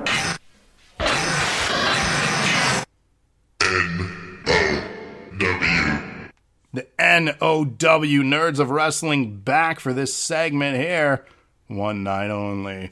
So, what made you pick this pay per view out of all the ones you could have selected from any company out there? Why Chamber 2017? Um, well, I, I felt like to, we we needed to get in the chamber mood, considering uh, WWE's having their chamber on the 19th in Saudi Arabia. Speaking of, great did you place to have see it starts at 11 a.m. for us this Saturday? Yeah, yeah. I, I work Saturday mornings, so that doesn't help me. Nope. It's better than them doing it on what a Thursday like they normally do. Yeah, generally it has been on Thursdays in the afternoon, which Yeah, I try to watch it while working, and that doesn't work well. Dot. yeah. But um, yeah. I mean, elimination chambers coming up. I figured we might as well just stay on uh, on par for what we're doing. Uh, we did Royal Rumble for month of Royal Rumble, or do elimination chamber now, and you know next month maybe maybe force over to like a, a fast lane or something, and go on to a WrestleMania after that. So I figured it was the smart thing to do, and uh, this is one of my favorite recent elimination chambers. Um, just uh, really, really three car or three matches on this card were very uh, top tier in my mind. So I, I, I enjoy this card. So, little thing to note too. I don't know if you had it in your notes. Um, this was the first pay per view with the redesigned, updated Elimination Chamber. So that was a, a big thing, and and JBL even flubbed the lines. Mentioned it a lot. Say that again. They mentioned that a lot. They did. They love to emphasize that. They love to emphasize the statistics of the match itself. They love to talk about the structure. Uh, JBL got corrected, and I could tell he got yelled at in his headphones uh, from someone backstage when um, he said the weight of the chamber being wrong, and then he's like, "I'm sorry, I'm sorry, ten tons of steel." So you know he got yelled at in his ear because WWE is notorious for, sure. that. They're they're always yelling in their commentary people's ears during shows to you know say the correct thing. Which I mean, if you got to get statistics out there, you want to be consistent and accurate. But um, numerous commentary people over the years have complained that they get yelled at during shows in their ear. Some people can handle criticism and critiques, some others can't, and uh, that's just kind of been a constant uh, as far as the commentary crews That's through the years. vintage right there. It is vintage. It's that's Vince being controlling of his product because, in my opinion, he is a fantastic commentator. But that is my opinion. Anyways, let's uh let's keep going here. Go to what other things that you thought were you said three matches were really good. Yeah, I mean, really, there, there's a yeah, really three. Uh, I really enjoyed the tag team turmoil match. I felt like it was very, uh, it was very back and forth. It definitely was a long match, but it played a good story with a bunch of different tag teams. I enjoyed it. American Alpha ended up coming out with the win. Um, I really enjoyed Randy Orton versus Luke Harper. Rest in peace. Um, Yeah. yeah, he was just- really underrated when he was in. WWE.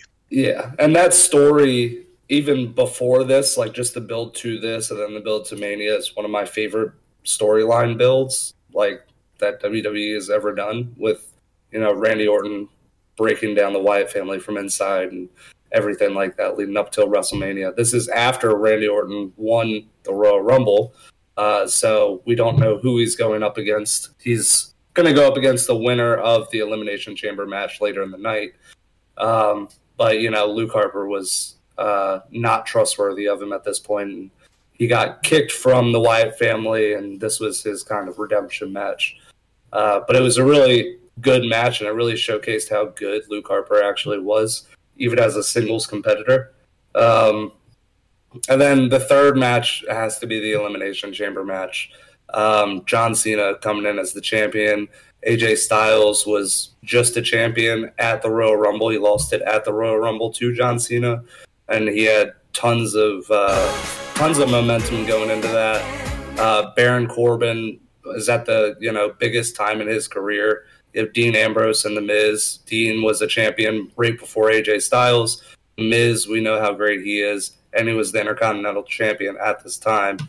And then Bray Wyatt, who was the uh, kind of outcast of the match, but you know, ended up coming in there uh, and winning the match, which was something nobody really saw coming. So, looking back in some of these character designs, like Dean Ambrose wearing the IC belt and his jeans and like black tank top, looking like trash. Um, That's how he was after the Shield. I know he was, but I'm just like, when I think of the IC belt, I think of like, they had him wearing the white tank top that was stained yellow. well, yeah. I, I think Oh, of Luke Harper.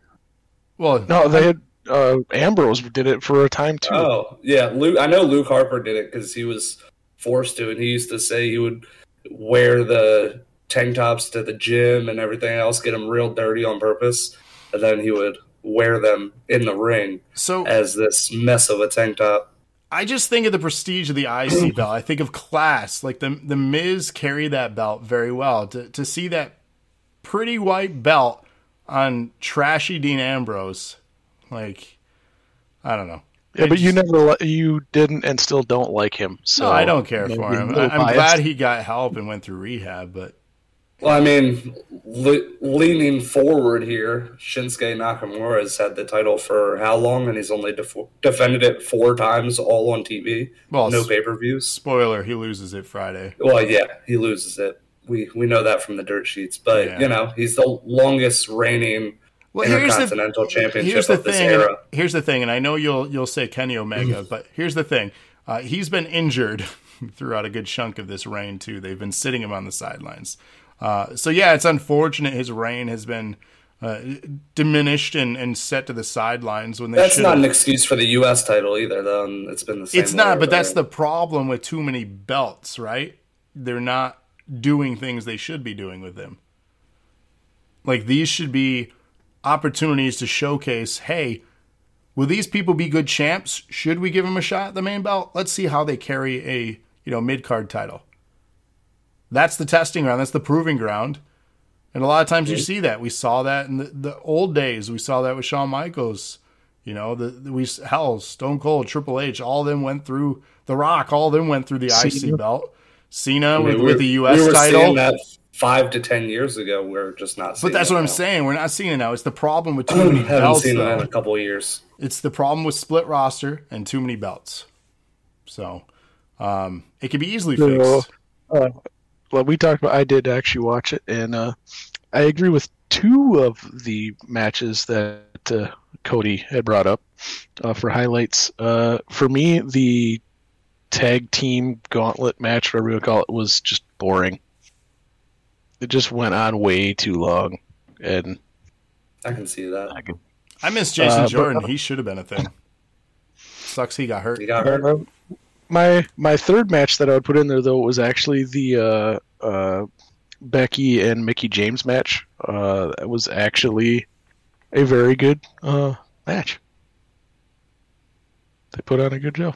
It was a good opener. I've forgotten about the La Luchadora storyline. I'm glad that they recapped that during the show. Yeah. I thought that was clever to bring her back. It's crazy too that it was only five years that she had come back after all those years absence and what she accomplished in her run. Unfortunately, how she was treated with her exit and then her recent comeback at the Rumble this year, and then now repping. Which was Jay Z bringing the belt from a different company. But I'm saying to- now repping Impact, not even under contract with them, and working with NWA. So the representation that we talk about here is the main theme of our podcast. That's incredible for breaking down these barriers that we, you know, hadn't seen before. However, there was an asterisk for her representation of Impact. There were a lot of words they couldn't use. They couldn't talk about Knockouts. couldn't use knockouts, couldn't use wrestling. Uh, there was a bunch of things that were no nos. Yeah, they called her Impact Women's Champion instead of what she's actually, what that title is actually called. They couldn't use social media tagging. Uh, there were a couple other things that there was a list that was provided from the dirt sheets. I found that really interesting, um, and, and I get it. There, you want to control the content that is shown on your screen, um, but it worked out the relationship for Impact by lending that belt and her as the champion because they had their highest rated episode uh, in years following that Rumble. So it worked out really well. So, you know, props to that relationship. Hopefully it opens up for more. I'd love to see it. That's what wrestling needs to be, in all honesty. Um, one of the And things. then- go ahead. I was just gonna bring back uh, the crazy part in that chamber match for me. Uh, that Styles uh, get Bray Wyatt threw the power bomb, throwing Styles over his back halfway across the ring. Uh, that was a crazy, crazy bump. Like I think that was the biggest thing, one in the whole match, uh, for me. Uh, and as much as I did like it, uh, it felt like just a, a letdown. Like that was uh, Bray pinning Cena was the end of the match. Like the rest of it was just like you knew it was going to happen at that point. Didn't matter. I enjoyed Baron Corbin getting eliminated and taking Dean with him after he was done. Yeah, that was a nice touch. It added added value to his character and just his his, his menacing thing. You know, as much as I don't like the guy or the character, I'm surprised at the run he has had on this roster. Like ultimately surprised and impressed the the ability to reinvent himself with Three long, times. Well, three times in the long long term storytelling too. Um, with the the losing everything, looking homeless, and then his comeback with uh, Madcap, or not Madcap. Um, what the hell's his name? It is Madcap. It is okay. Thank you. Yeah, and Happy Corbin now. Like it's just, it's just, it's just No, yeah, stuff. going from you know the lone wolf with his straggly hair, and then deciding, okay, I'm going to get rid of it and becoming Constable Corbin, which just got him even more hate. Mm-hmm. And then, uh, yeah, being able to transform into this happy gimmick, which is my least favorite of them. I loved the one before the happy when he was like so poor he was trying to be desperate. I thought that was hilarious. the And- mustard stained so- white shirt. Oh yeah, that was so great. Yeah, I mean, you know, he's playing a mid card character and he's owning it. So like, props to him. Again, not his biggest fan. Hell, I don't even say I can't even say I'm a fan. Um, but hey, he's adding value to the product and he's owning it. So good on him. Good on WWE for for doing something for him too, because you can't say that for a lot of the roster. So he's he's been a constant, which again you can't say for a lot of the roster. Um, one thing I miss, and this pay per view really showed me I missed it. Mauro Ranallo. hmm That man is an incredible, incredible talent in the commentary booth. But this also had a problem. This pay per view had a four man commentary crew. Could you imagine four people on an episode of something trying to talk about something? No, I could never. Terrible idea. Awful. Awful ideas. You talk Especially over each one of them other. JBL. Example, see? but no, they did have a problem with talking over each other. Um, I just hate JBL. I hate JBL. He's a piece of shit. I hate JBL. Did I say he's a piece of shit? Because I hate JBL. I really despise that man, and I, I despise him even more because he's he's part of the reason that Ranallo's gone. And Corey Graves. And I, I don't like Corey Graves either. Yeah, Corey said a lot of very negative things. He seems like a snake. Just to, well, he just seems like a snake to do whatever it takes to keep his job. You know, he's one of those yes Yeah. men. He's pro- if it was back in the day, he'd part be part of uh, Vince's Kiss My Ass Club. You know it too. hmm He would buy all the Or- chapstick and line up. Weren't you just giving Rob crap about his lack of inclusion? And now you're just throwing people under the bus. What do you, I no no no? I said anyone can. It doesn't mean they're right or wrong. Right. And I'm defending Renal. I said it should be there. I never said JBL shouldn't, No, even no, though he you- shouldn't be there. JBL. You you just said that you like you're calling out JBL. Yeah. I'm allowed to. Anybody can call anybody out. I didn't say they can't do that. Everyone should have the opportunity to do that. Doesn't mean they're right or wrong. That's what I said. Rewind the tape. Everyone should be included. See? So even including JBL, you think he should be included? Yeah, included, what I heard. Included in getting fired. So he's included in the unemployment line. I know another company that'll take him, right, Cody? I don't. Oh shit! It's like that. They don't even want him. No, no, I don't think so. No, Too much of an asshole. He really is. He really is. And man, is he racist too. Man, One of my favorite things ever is Stevie Richard completely bending a steel chair around his face. That he was great. He deserved it. You know what he did to Blue Meanie? Oh, I, I. That's why it's so great. What about him getting knocked out in Brawl for All? Who JBL? Yeah, he deserved that too. legit knocked out. Yeah. It's too bad. Ah. But That yes, whole thing was made to get him knocked out. That's hilarious. That's the funniest part to me. Is they made Brawl for All to hurt him. Oh, good. He deserved it. Trash. Can't say that word on Facebook, so I'm saying it here. Mm. You'll get. You you'll can't get- say somebody's trash on Facebook. No, you say men is trash or men are trash on Facebook, you'll be in Facebook jail real quick. I say that all the time. No, you don't. You'd be in jail. Trust me. I don't have enough people that report me. I guess. Doesn't matter their algorithm. I said it They have once. Keywords. Yeah, I said it once. I said I was, I said the word kick and I got banned.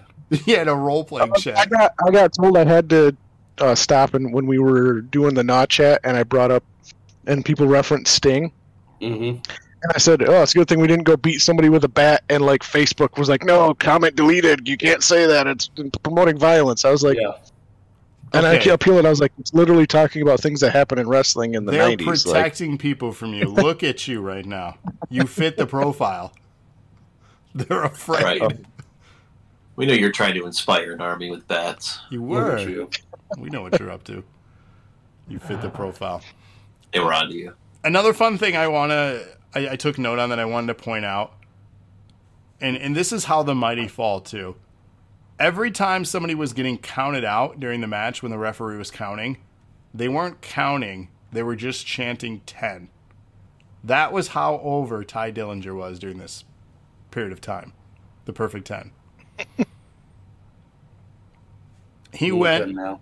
I I mean, what is he doing now, though? Like, that's the thing. He The chairman. He's uh, a MJF lackey. But that's yeah, that's not good. He had such potential when he went to AEW. and then nothing. No, no. He had potential. The man had potential. No, man. His first day, he did a real chair shot to Cody Rhodes' face and got blacklisted. Yeah. Sometimes He you cut know, his he cut his head open, wide open, real life cut.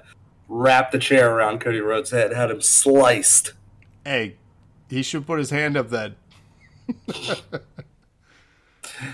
Well, Cody Rhodes probably shouldn't have said "lay into me" like that either. Yeah, I was gonna say we're we're we're He told him to lay into him. yeah we're we're sitting here blaming him completely. It's not completely his fault, but he should have been a thing. In all honesty, he should have been a bigger thing. If if Zack Ryder can get over with the IWC, Tye Dillinger should have gotten over with his don't know. run in AEW. Matt Cardona has done some amazing things out there. He has completely reinvented his himself. Tye Dillinger, I think he only would have been great if he kept the ten gimmick. I don't think that Shawn Spears could have gotten over I think as so. a as a heel. He tried to come in as a heel. I think he He's never. Yeah, Matt Cardona. He's he's done some wild stuff, knowing he's going to get hate, knowing he's going to go into you know the ballroom and just get booed and trash thrown at him and everything else. Well, the other problem was he did what the memes now say that you do when you join AEW. You feud with Cody and then you go to Dark. Mhm. So I think what is maybe his problem was he feuded with Cody and then he went to Dark. Well, Cody's gone now, so Is he though? That's the big conversation. Breaking news today: Is Cody Rhodes actually gone from AEW? that's what they say. Yeah. That's what Busted Open was talking about today. Old Bully Ray. Oh, Bully Talking Ray! about I have a love and hate Mm. with his podcast. He says some really good things, and then some just man.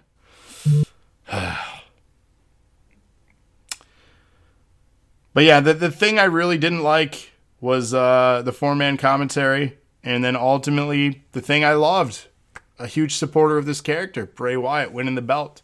Sadly, his run would come to an end at the very next pay per view he's on, and that was WrestleMania. He would drop the belt to Randy Orton. Uh, so, like an eight week title reign, not even. And uh, that sucked. That sucked a lot because Bray Eight weeks Wyatt. longer than I've ever held the WWE title. I mean, sure, yeah. But again, This it, also led to the Fiend, though. it did lead to the Fiend, but then the Fiend led to nothing. The Fiend led to more disappointment with this guy. This guy was unbelievable on the mic and pretty good in the ring, and they failed every single time to properly book his characters. Every single time. He would deliver the most incredible promos we'd heard in years, the most convincing, full of conviction and passion. And then he'd lose the damn match. You're like, slowly that stock you have in this character fades by match or loss after loss after loss after loss. And you're like, okay, you got the whole world in your hands and they're going to lose. You got this, you're the menacing Fiend gimmick, and then you have a like a just match stoppage in a Hell in a Cell match. What the hell is that? Like, Yeah, disqualification and a Hell in a Cell. That's great. like what are you doing? And it wasn't just one time; it was time after time with gimmick after gimmick after reinvention of this guy's characters and ideas. They buried him.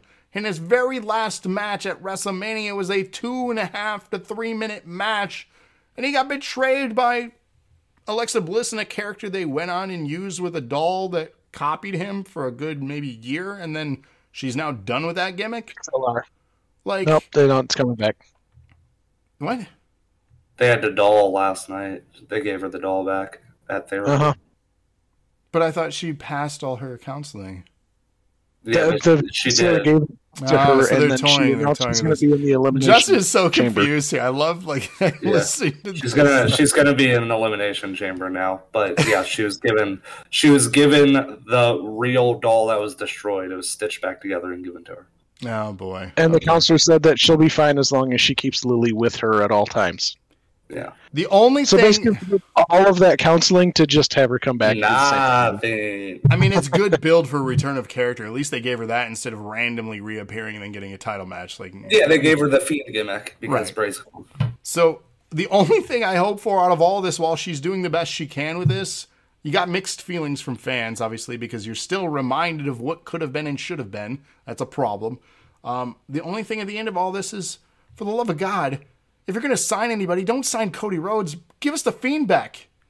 Like, what the hell? he's not coming back. I know he's not, and it sucks. It sucks so much. Did you see his tweet? Yeah, he said, get me off that list. Yeah. Yeah, he's bitter. Whatever. I'd be bitter. I'd be bitter too. That's fine. Everybody, you know, go lick your wounds. You'll be back. Hell, The guy is a creative genius. he is. But everyone, everyone has a price, and everyone licks their wounds, and they'll be back. Because if it's true that Cody Rhodes left AEW, the man that despised this company for very good reasons, if he comes back to WWE, anybody, Bret Hart came back for God's sake. Anybody, Ultimate Warrior came back for God's sake. Anybody can come back. You don't remember- you don't need to remember that. Oh, What? We don't need to remember that the Ultimate Warrior came back. It's fine. Whoa, dude! Warrior is awesome. Get out of here. He died right after he came back. He did the next day. Yeah. Well, at least he went out on top. He probably got poisoned. Oh Jesus Christ! No, that's something you do. Sorry. It is, and it will happen. Dakota King. So all you got to do to be famous is run, shake ropes, and then not lose when you're supposed to. That's what. That's all you got to do. hmm That's Cody King. And be and be stiff. It's Gotta Cody be stiff. It's Cody King. That's it's mess. this mess. What a fucking joke that was. Good lord. Um, that's all we have. Unless you guys want to add more to the elimination chamber, check it out. Uh, it was a good match. Uh, the right person won at that time. Um, yeah, Justin loved it. He gave a thumbs up. So Uh, overall, decent pay per view. The some of the filler matches were hundred percent meh. yeah, they were filled. Yeah. Like Yeah, like Natty and Nikki. that was a that match was horrible. That was a, a 14 minute boring match. The promos though that build was better when they talked about Yeah. John Cena but the leaving her, which ended up happening. The story was better. It ended up happening. the but you know the problem is, and she's the better of the two sisters, but Nikki hasn't wasn't able to wrestle, so there's only so much you can do with her. That's fine. Uh, the, another one that was completely meh was the Crews and Dolph Ziggler match. Just Yeah. those two guys in a match together, they should be able to do something cool, and it just wasn't. I don't think they were given enough time. It was only seven minutes long. Yeah, it's too short. And then Naomi and Alexa Bliss for the championship. It was nice. That was uh, Naomi's first women's championship. So yes, we do have to acknowledge that um, she won and then entered as champion heading into Orlando, her hometown. Um, so good representation there. So huge respect for WWE to doing that too. hmm So they they do the right thing sometimes.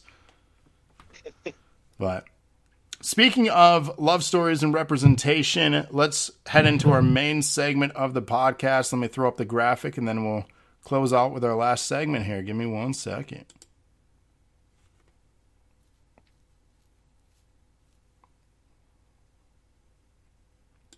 And we are back with our main segment of the dosage, episode 137 with iRob, Cody, and Justin here. Love stories and representation.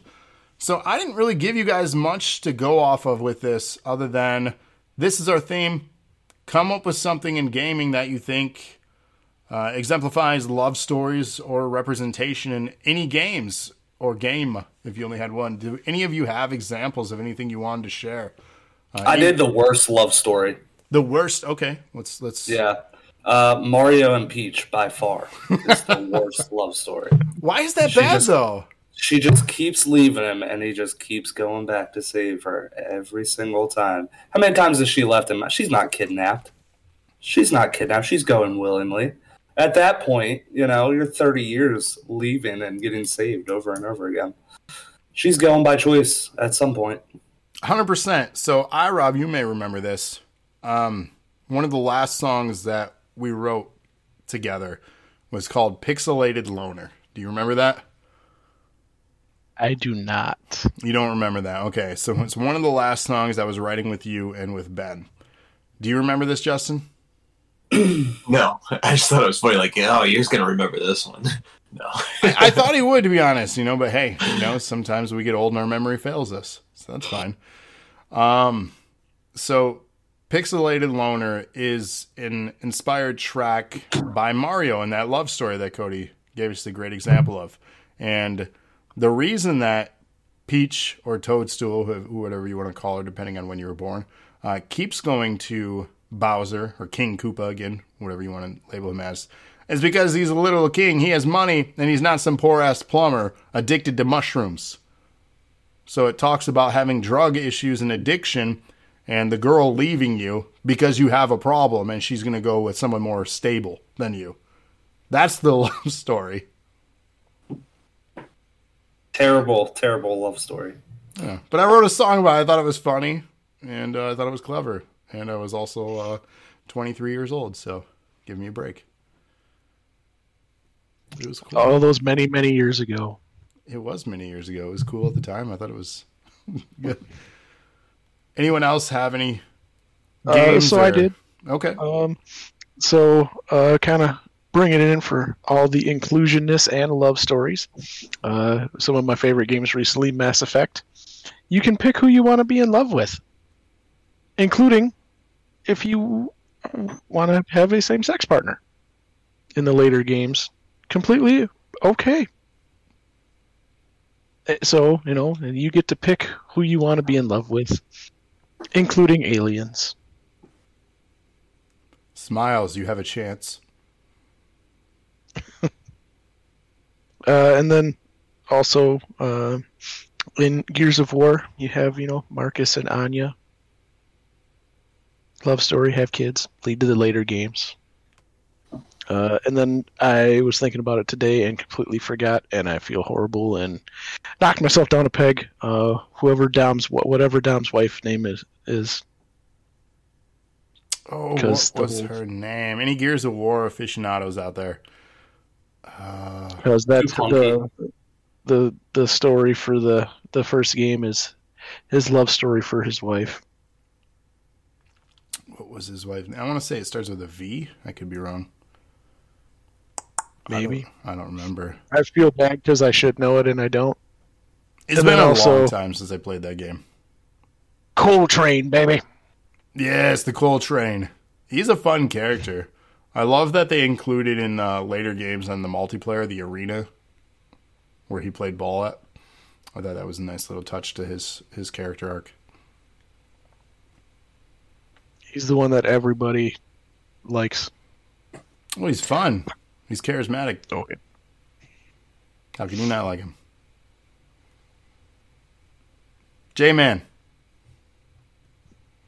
Um, yeah, so I mean, I can say I haven't played a lot of video games that involve a love story. Um, I mean, I guess you could kind of say that with Halo if you want to stretch it to that. Um, I mean, Master Chief Cortana. Cortana, I know, but uh, the one I was thinking of honestly was as well the the Mario and Peach thing. Um, but my take was uh, actually very similar. It's like, is it is it Toadstool? Is it Peach? Is it Daisy? Is it like make up your mind? I mean, is does he have this many wives that he just can't keep them all straight and he has to keep calling them different names? Is he calling them the right name? I don't know. Um, maybe that's why she keeps leaving him. And then if he really is in love with her and they're such a happy couple, then why does she keep getting captured? There's just a lot of problems there, a lot of uh, things that aren't adding up, and uh, I don't think we've really gotten the full story. And uh, Nintendo should just stop holding out on us. Yeah, He invest in some more home security by this point. you'd think. You'd So- Well, doesn't he save uh, what's her name in um, Donkey Kong? Is it Daisy? Isn't that who he originally saves when he's Mario or Jumpman for the first time? Yeah, Daisy. Daisy, yeah. Thunderbird Yeah. says, "What about Metal Gear?" So uh, Snake and Meryl. That's a fun little story arc. So that's a good example from Thunder there. Ty says Peach also never like kisses Mario on the lips either, and the nose or cheek exclusively. That's true. I mean, he saved what three different princesses, but Peach the majority of the time. Uh, it's been Daisy, it's been Peach, then uh, what's the one with the blue dress? I'm blanking on her name. Rosalina. Rosalina. yeah, that yeah. one. Yeah, So yeah, these are different princesses. Uh, the original original ones were due to translation, um, and then it changed, I believe, in Mario Three was when we got the first um, branding, especially with like Koopa and Bowser, and then it was Super Mario World when it was definitely Bowser from there out. But it was because of translation when we recognized in different regions as different names. Sounds like a, a really bad excuse for not giving us the details. yeah. I, agree. I didn't make the game, so blame blame Japan and Nintendo. So I just Say blame Japan. sure. Talk about being exclusive, and you're like blame Japan. I'm talking about translation. Gee, good lord. It's- we got a war we're trying to start when we're trying to. Man. Shame, shame, shame. So I couldn't decide on one thing. Go figure. So I picked three. Mm. He said, mm. Mm. Ty says, I don't know, guys. If someone came across multiple worlds and fought countless enemies to save me, I'm straight up smooching, not peck on the cheek. Good to know. take notes real quick and moving on. So He is forever friend zoned. Damn. Poor Mario. Mafia 3. Has anyone played or heard of this game? Yes. Heard of it. Heard of it. So, Mafia 3 takes place in the late 60s. Lincoln Clay is the main protagonist. He's a returning soldier from Vietnam. Uh, he is a person of color, and he comes back to his family to help them from the mob. Uh, through playing this character in the sandbox world, NPCs, other events uh, depict a somewhat accurate depiction. Uh, I said that twice, it's redundant. Uh, of the world and the times, if you knew anything about the late 60s and the various things that was happening in the world. I remember the late 60s fondly. You do. I'm sure you would out of anyone here, so that makes sense. Uh, he faces resistance in the form of prejudice and racism, and the game does so throughout its storytelling as well as just driving around in certain areas. You'll actually hear chatter from the NPCs and police if you're in specific neighborhoods in the game that you, uh, quote, should not be in. Um, and then there's like news broadcasts. Things are changed, obviously exaggerated and tweaked to be not grounded in reality to fit the narrative. Um, but I thought it was a really cool historical game on, uh, you know, someone that we don't often get to play as in games. That's you know a, a hero story uh, as a person of color in the '60s. How many games can you say that we have that representation? Not a lot. And uh, Probably the- that one. Right. So, and the challenges they they have faced and uh, the way they tell the story, I thought that was really cool. So, as far as representation goes, I thought that was a a neat story to tell, and uh, it's a fun game too. If you get a chance, uh, very offensive game. They, I mean, coming out swinging with a lot of the the no no words, if you will. Um, they come out swinging with that stuff. So very offensive. There's even a warning, like if you're going to stream this game, it's highly offensive. Um, and there was even controversy surrounding that from the developers. Uh, another game is yes, the no no words tie. Um, no, we're not going there. Uh, the Last of Us. Has anyone? I was gonna say this. Yeah. You were going to say The Last of Us?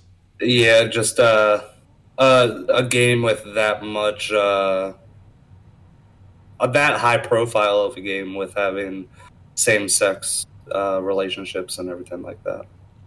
Yeah. So and this the key story of it as well. Right, and this this game has a little bit of both of the theme. This has a love story, and when I meant love stories, I didn't mean like sexual relationship. Like we can have love for each other as bros, right?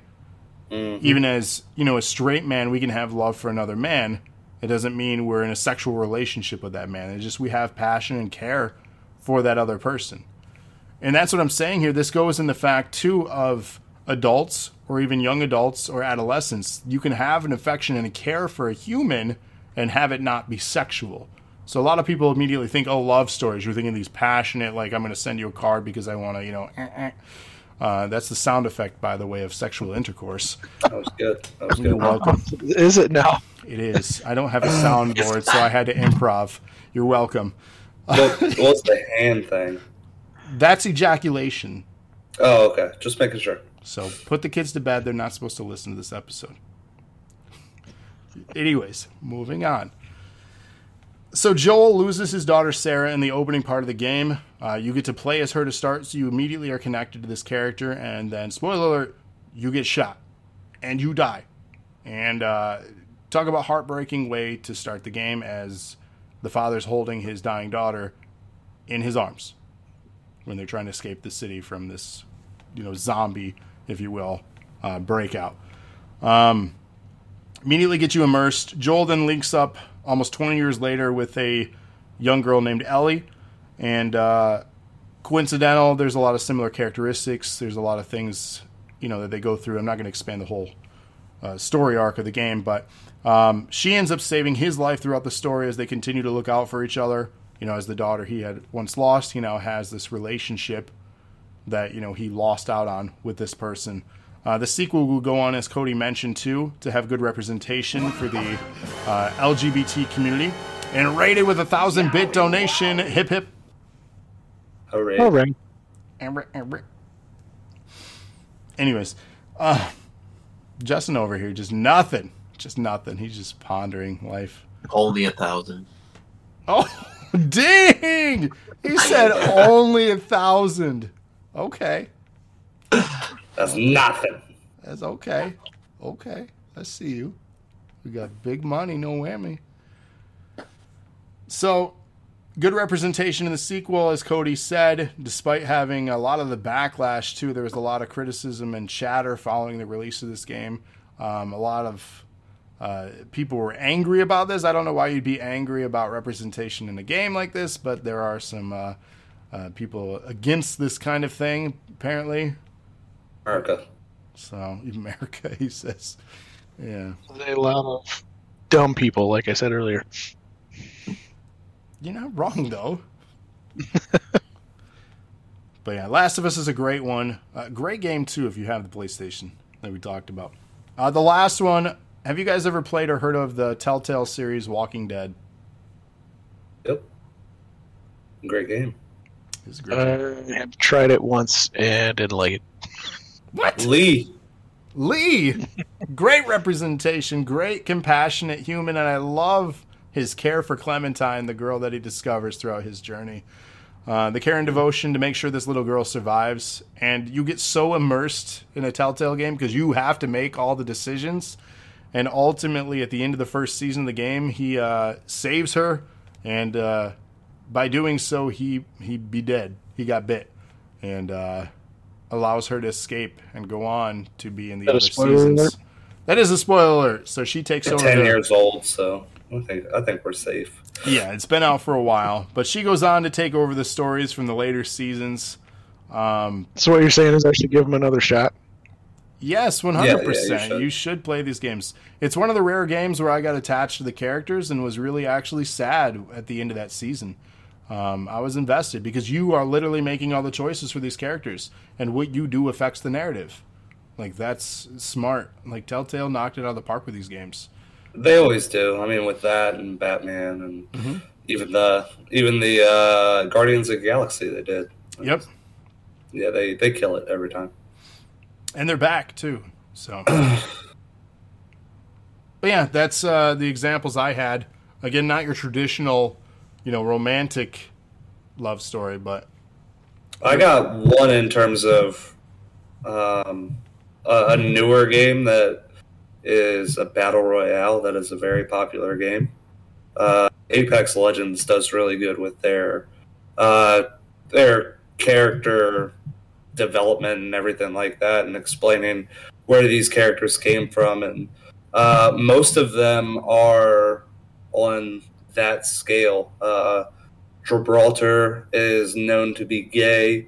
Uh, Loba is known to be bisexual, Fuse pansexual, Valkyrie is lesbian, Seer is pansexual. So it's a very wide and respir- uh, yeah, uh, I can't speak, but yeah, it's very very big into that. See, and that's incredible too because when you think of shooters, there's a stereotype you think of of the people that play these type of games. So this is nice to see representation in a shooter to include more people playing this type of game. Because if you think of uh, COD, for example, what do you immediately think of? War. What say it again? Cody? Do I, War? no, I mean, okay, the game itself. let's talk about the community then that plays it. What do you think of a stereotype of that community? Bros. Bros, racism, not very Bro. inclusive. So Yeah, toxic. That's a great one. Ty says toxic. toxic. Yes. So I Miss those lobbies sometimes. you say I missed those lobbies, dude. I was playing. Um, I forget what game it was. It might have been Battlefield. I popped it in it when it came out at launch, and it was literally the first match was shit talk and racism. And I was just like, uh, okay, I can't have this on with my you know kids. Like I just can't. I, I have to mute all chat. Like this is absurd. Mm-hmm. So, and the the bad oh, thing a lot of times too is it's kids. Like the the ones doing it are kids. Yeah, Rainbow Six is is the the game that everybody knows is really bad right now. That's For all that. was it Siege? Is that the Yeah, yeah? yeah, Rainbow Six Siege. Yikes! That's had a lot of support too for updates. It's an ongoing game.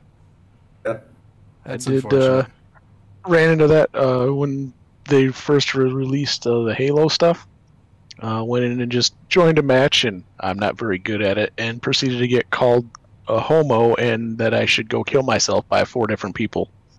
Love it. It seems accurate as far as an online experience. Yeah. Uh, so yeah, uh, I just mentioned back, be like, thanks for being so welcoming to the, the community. But Xbox and Sony says they're cracking down on this stuff and they are monitoring. We'll see. Yeah. I mean, it would prevent that negative KD ratio, right? Wouldn't it? Sorry. I mean, I don't know. Like there are people that still care about that stuff. I don't I don't frankly I don't I give a damn about my record, but um man. Ty says every racist person I've come across has played Rainbow Six so far. Yeah, accurate. Rated's calling us scrubs for having a negative KD. Look at that. I've seen rated KD. It's not too impressive. Don't let him lie to you. I mean, none of I us thought, are. I thought of one more uh, problematic relationship. Okay, what you got? Uh, Ninja Turtles. Oh, okay. Okay. So I know you're familiar with this. Um, the arcade game, right? You go through, and let's say you're playing with somebody. Whoever has the most kills going into the scene where you save April O'Neil gets the kiss on the cheek.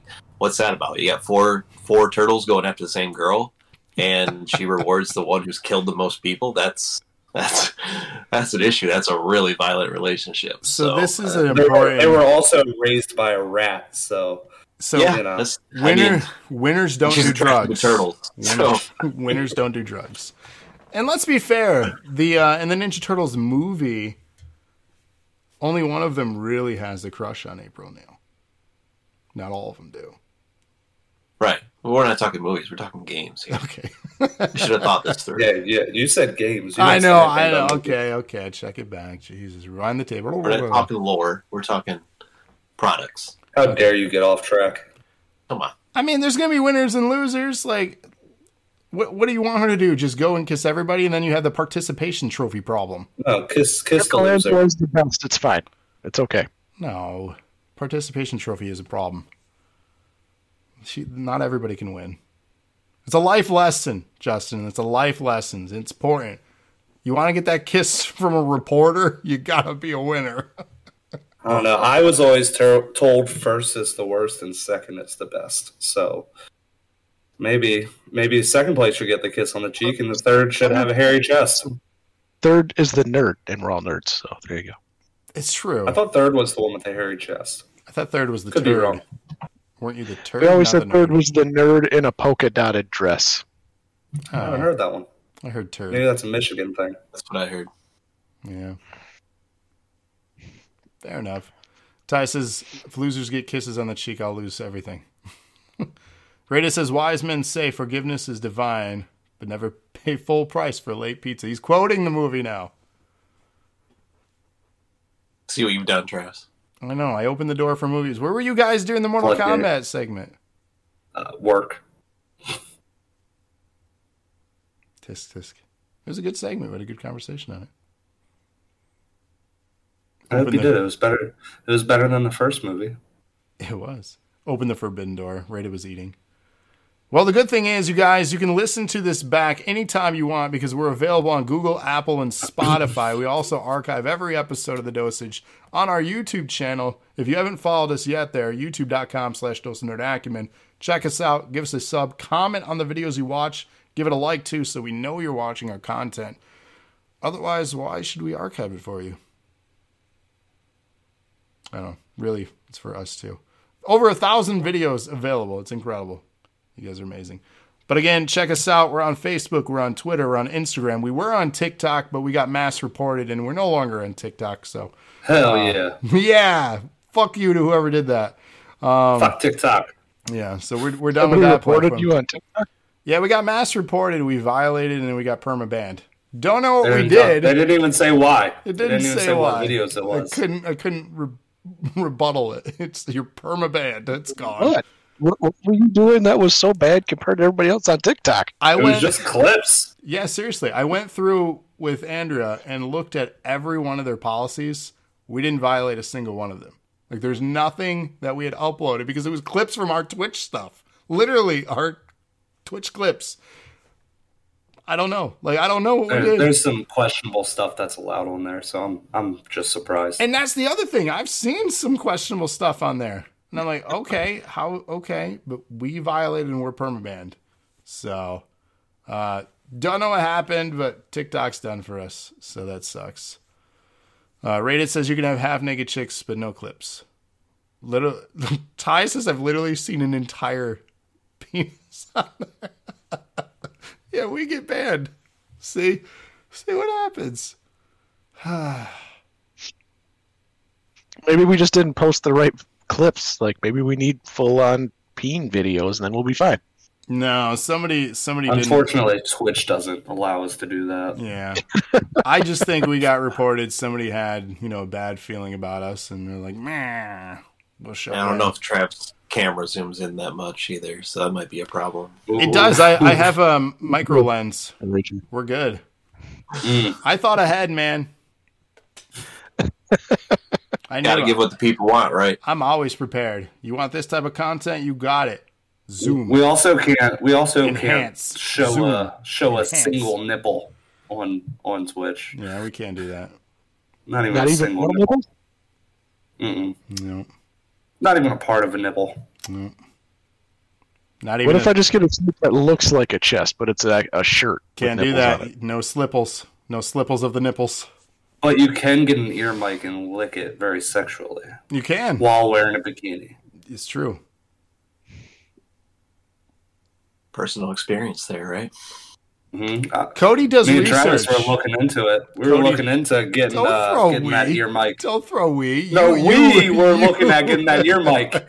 We realized it was a thousand dollars. We did that. It was like thirty five hundred, but yeah. Oh. I mean, hey, we thought about it. There, you know, With you- the one off Wish, that's just a microphone that somebody glued like an ear to. You'll be fine. I mean, here, here, real quick, listeners, people in chat.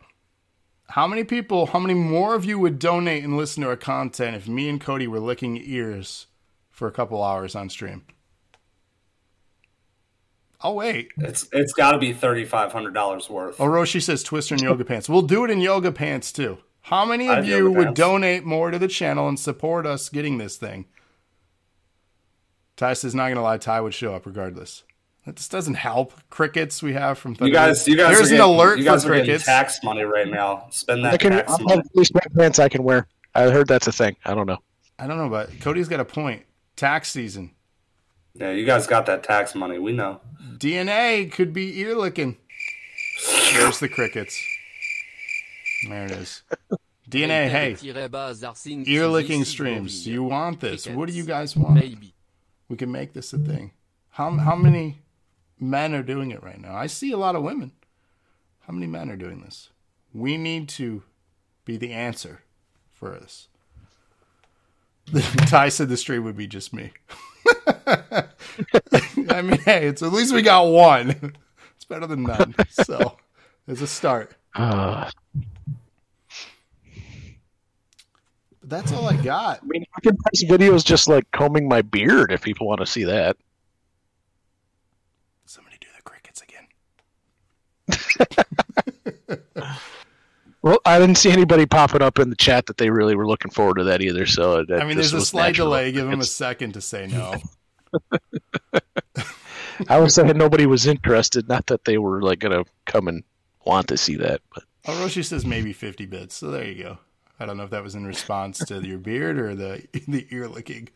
Um, so I really want to kind of conclude with uh, what are you guys looking forward to between uh, now and our next podcast? Are you going to be playing any games? Are you going to be watching any movies? Are you going to watch TV? Like, what do you?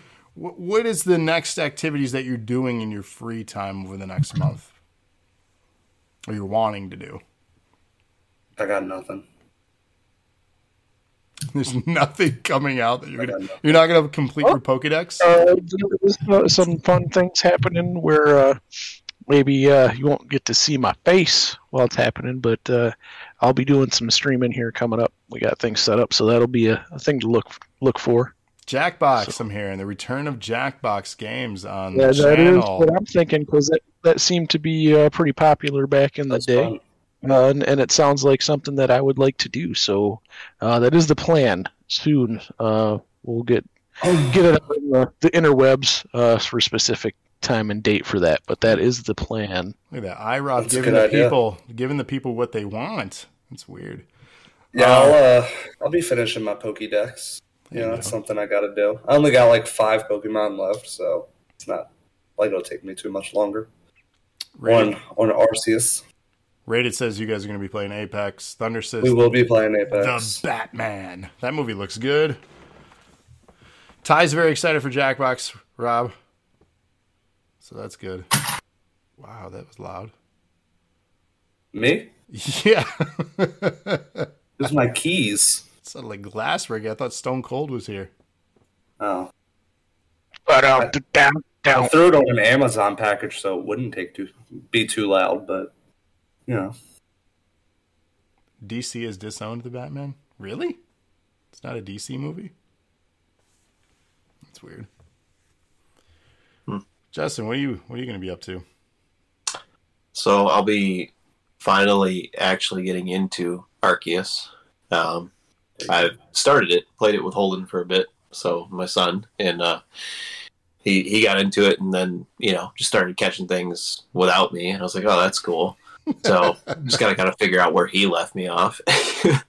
um, and then uh, I'll be finishing the Expanse here probably in the next week or two. So uh, looking forward to that, so I can start some new series. But um, yeah, I've been working plugging away at that for a long time.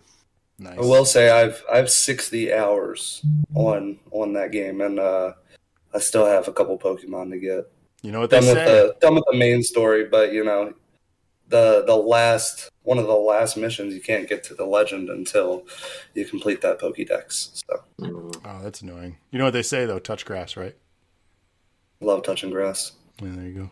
And then uh, I do want to throw it out there uh, with the new, uh, you know, 2K22 coming out that we will have to be switching over to.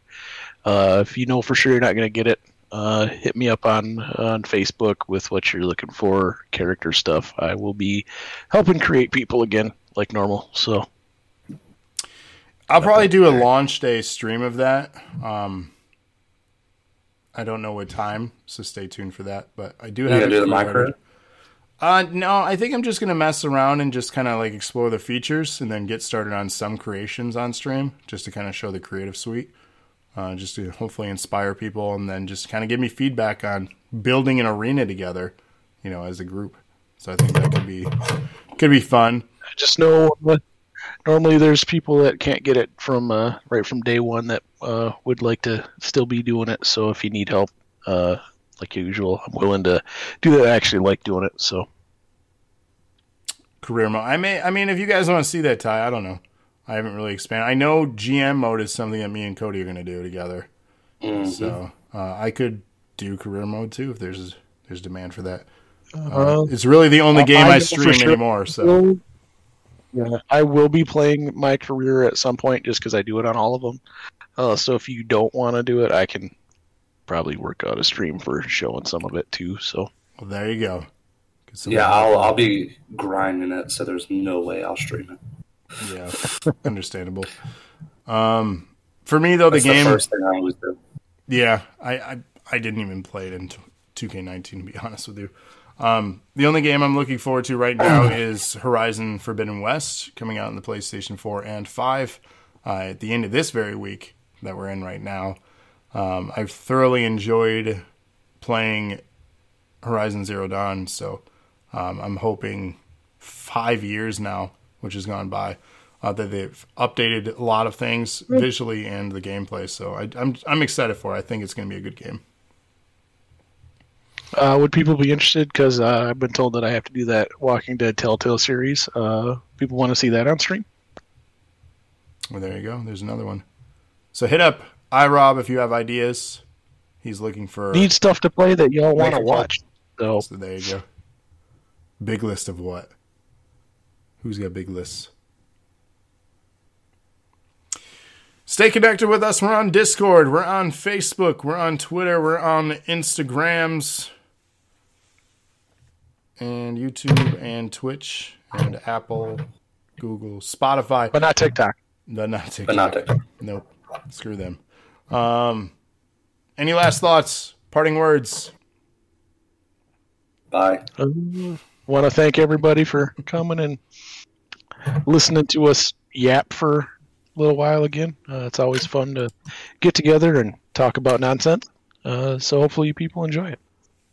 Yes. Thank you guys for being here, part of this. We'll be continuing these every single month. So, Justin, anything?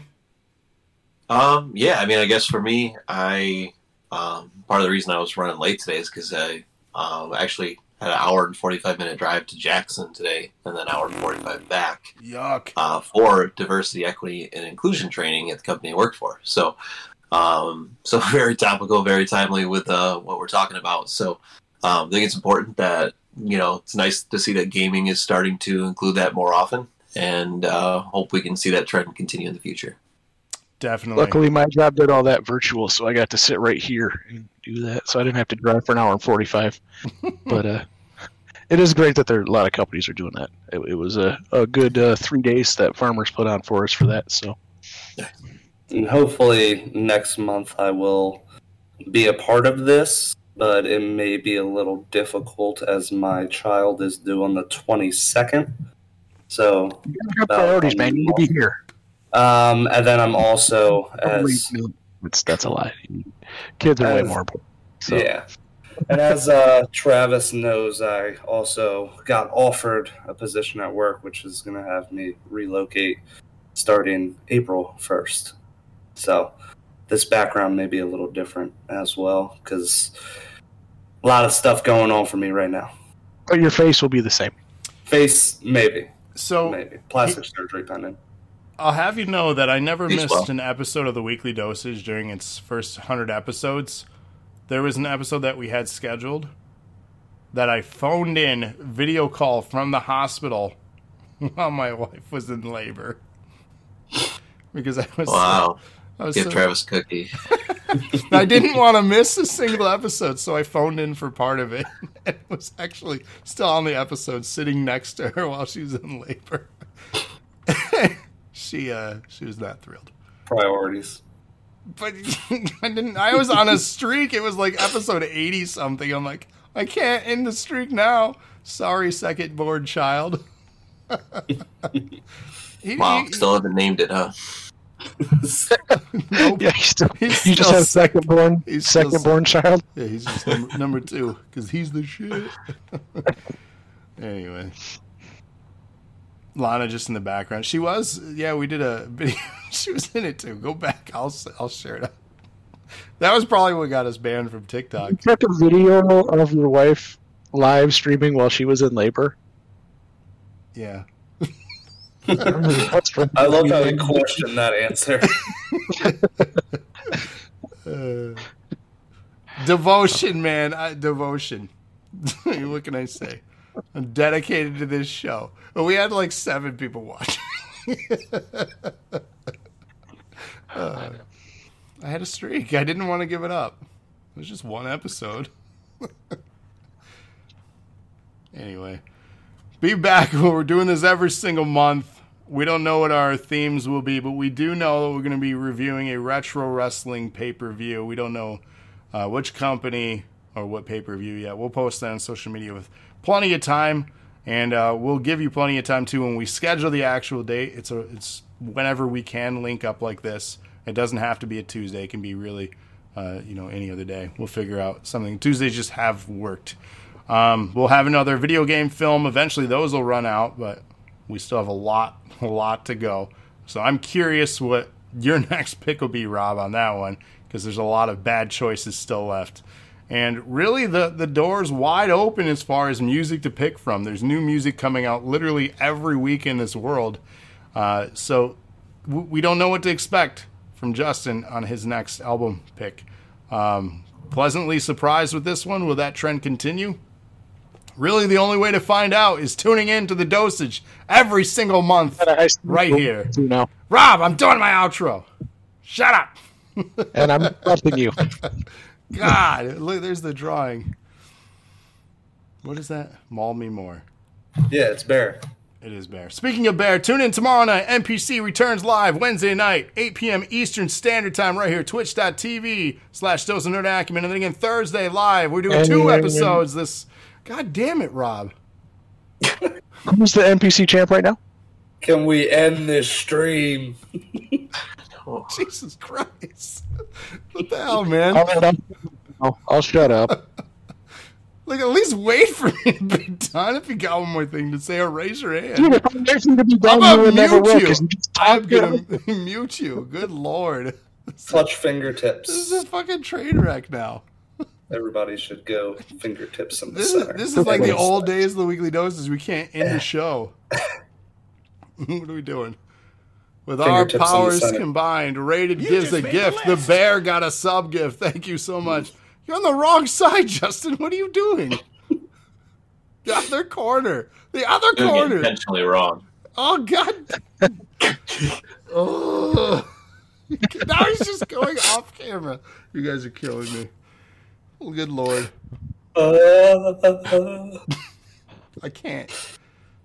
This is just madness. Are we t- touching tips this week? No, we're not doing anything now. We're ending the damn show. Tune in tomorrow night, Wednesday night, and Thursday night right here if you like EFED online wrestling leagues. This is the place to be. The best AI wrestling league out there, in my opinion. Biased. Well, hell yeah, I'm biased. Wouldn't I be? Ladies and gentlemen, this has been episode 137. Thank you, iRob. Thank you, Cody. Thank you, Justin. And this joke is for iRob. Knock, knock. Who's there? Interrupting cow.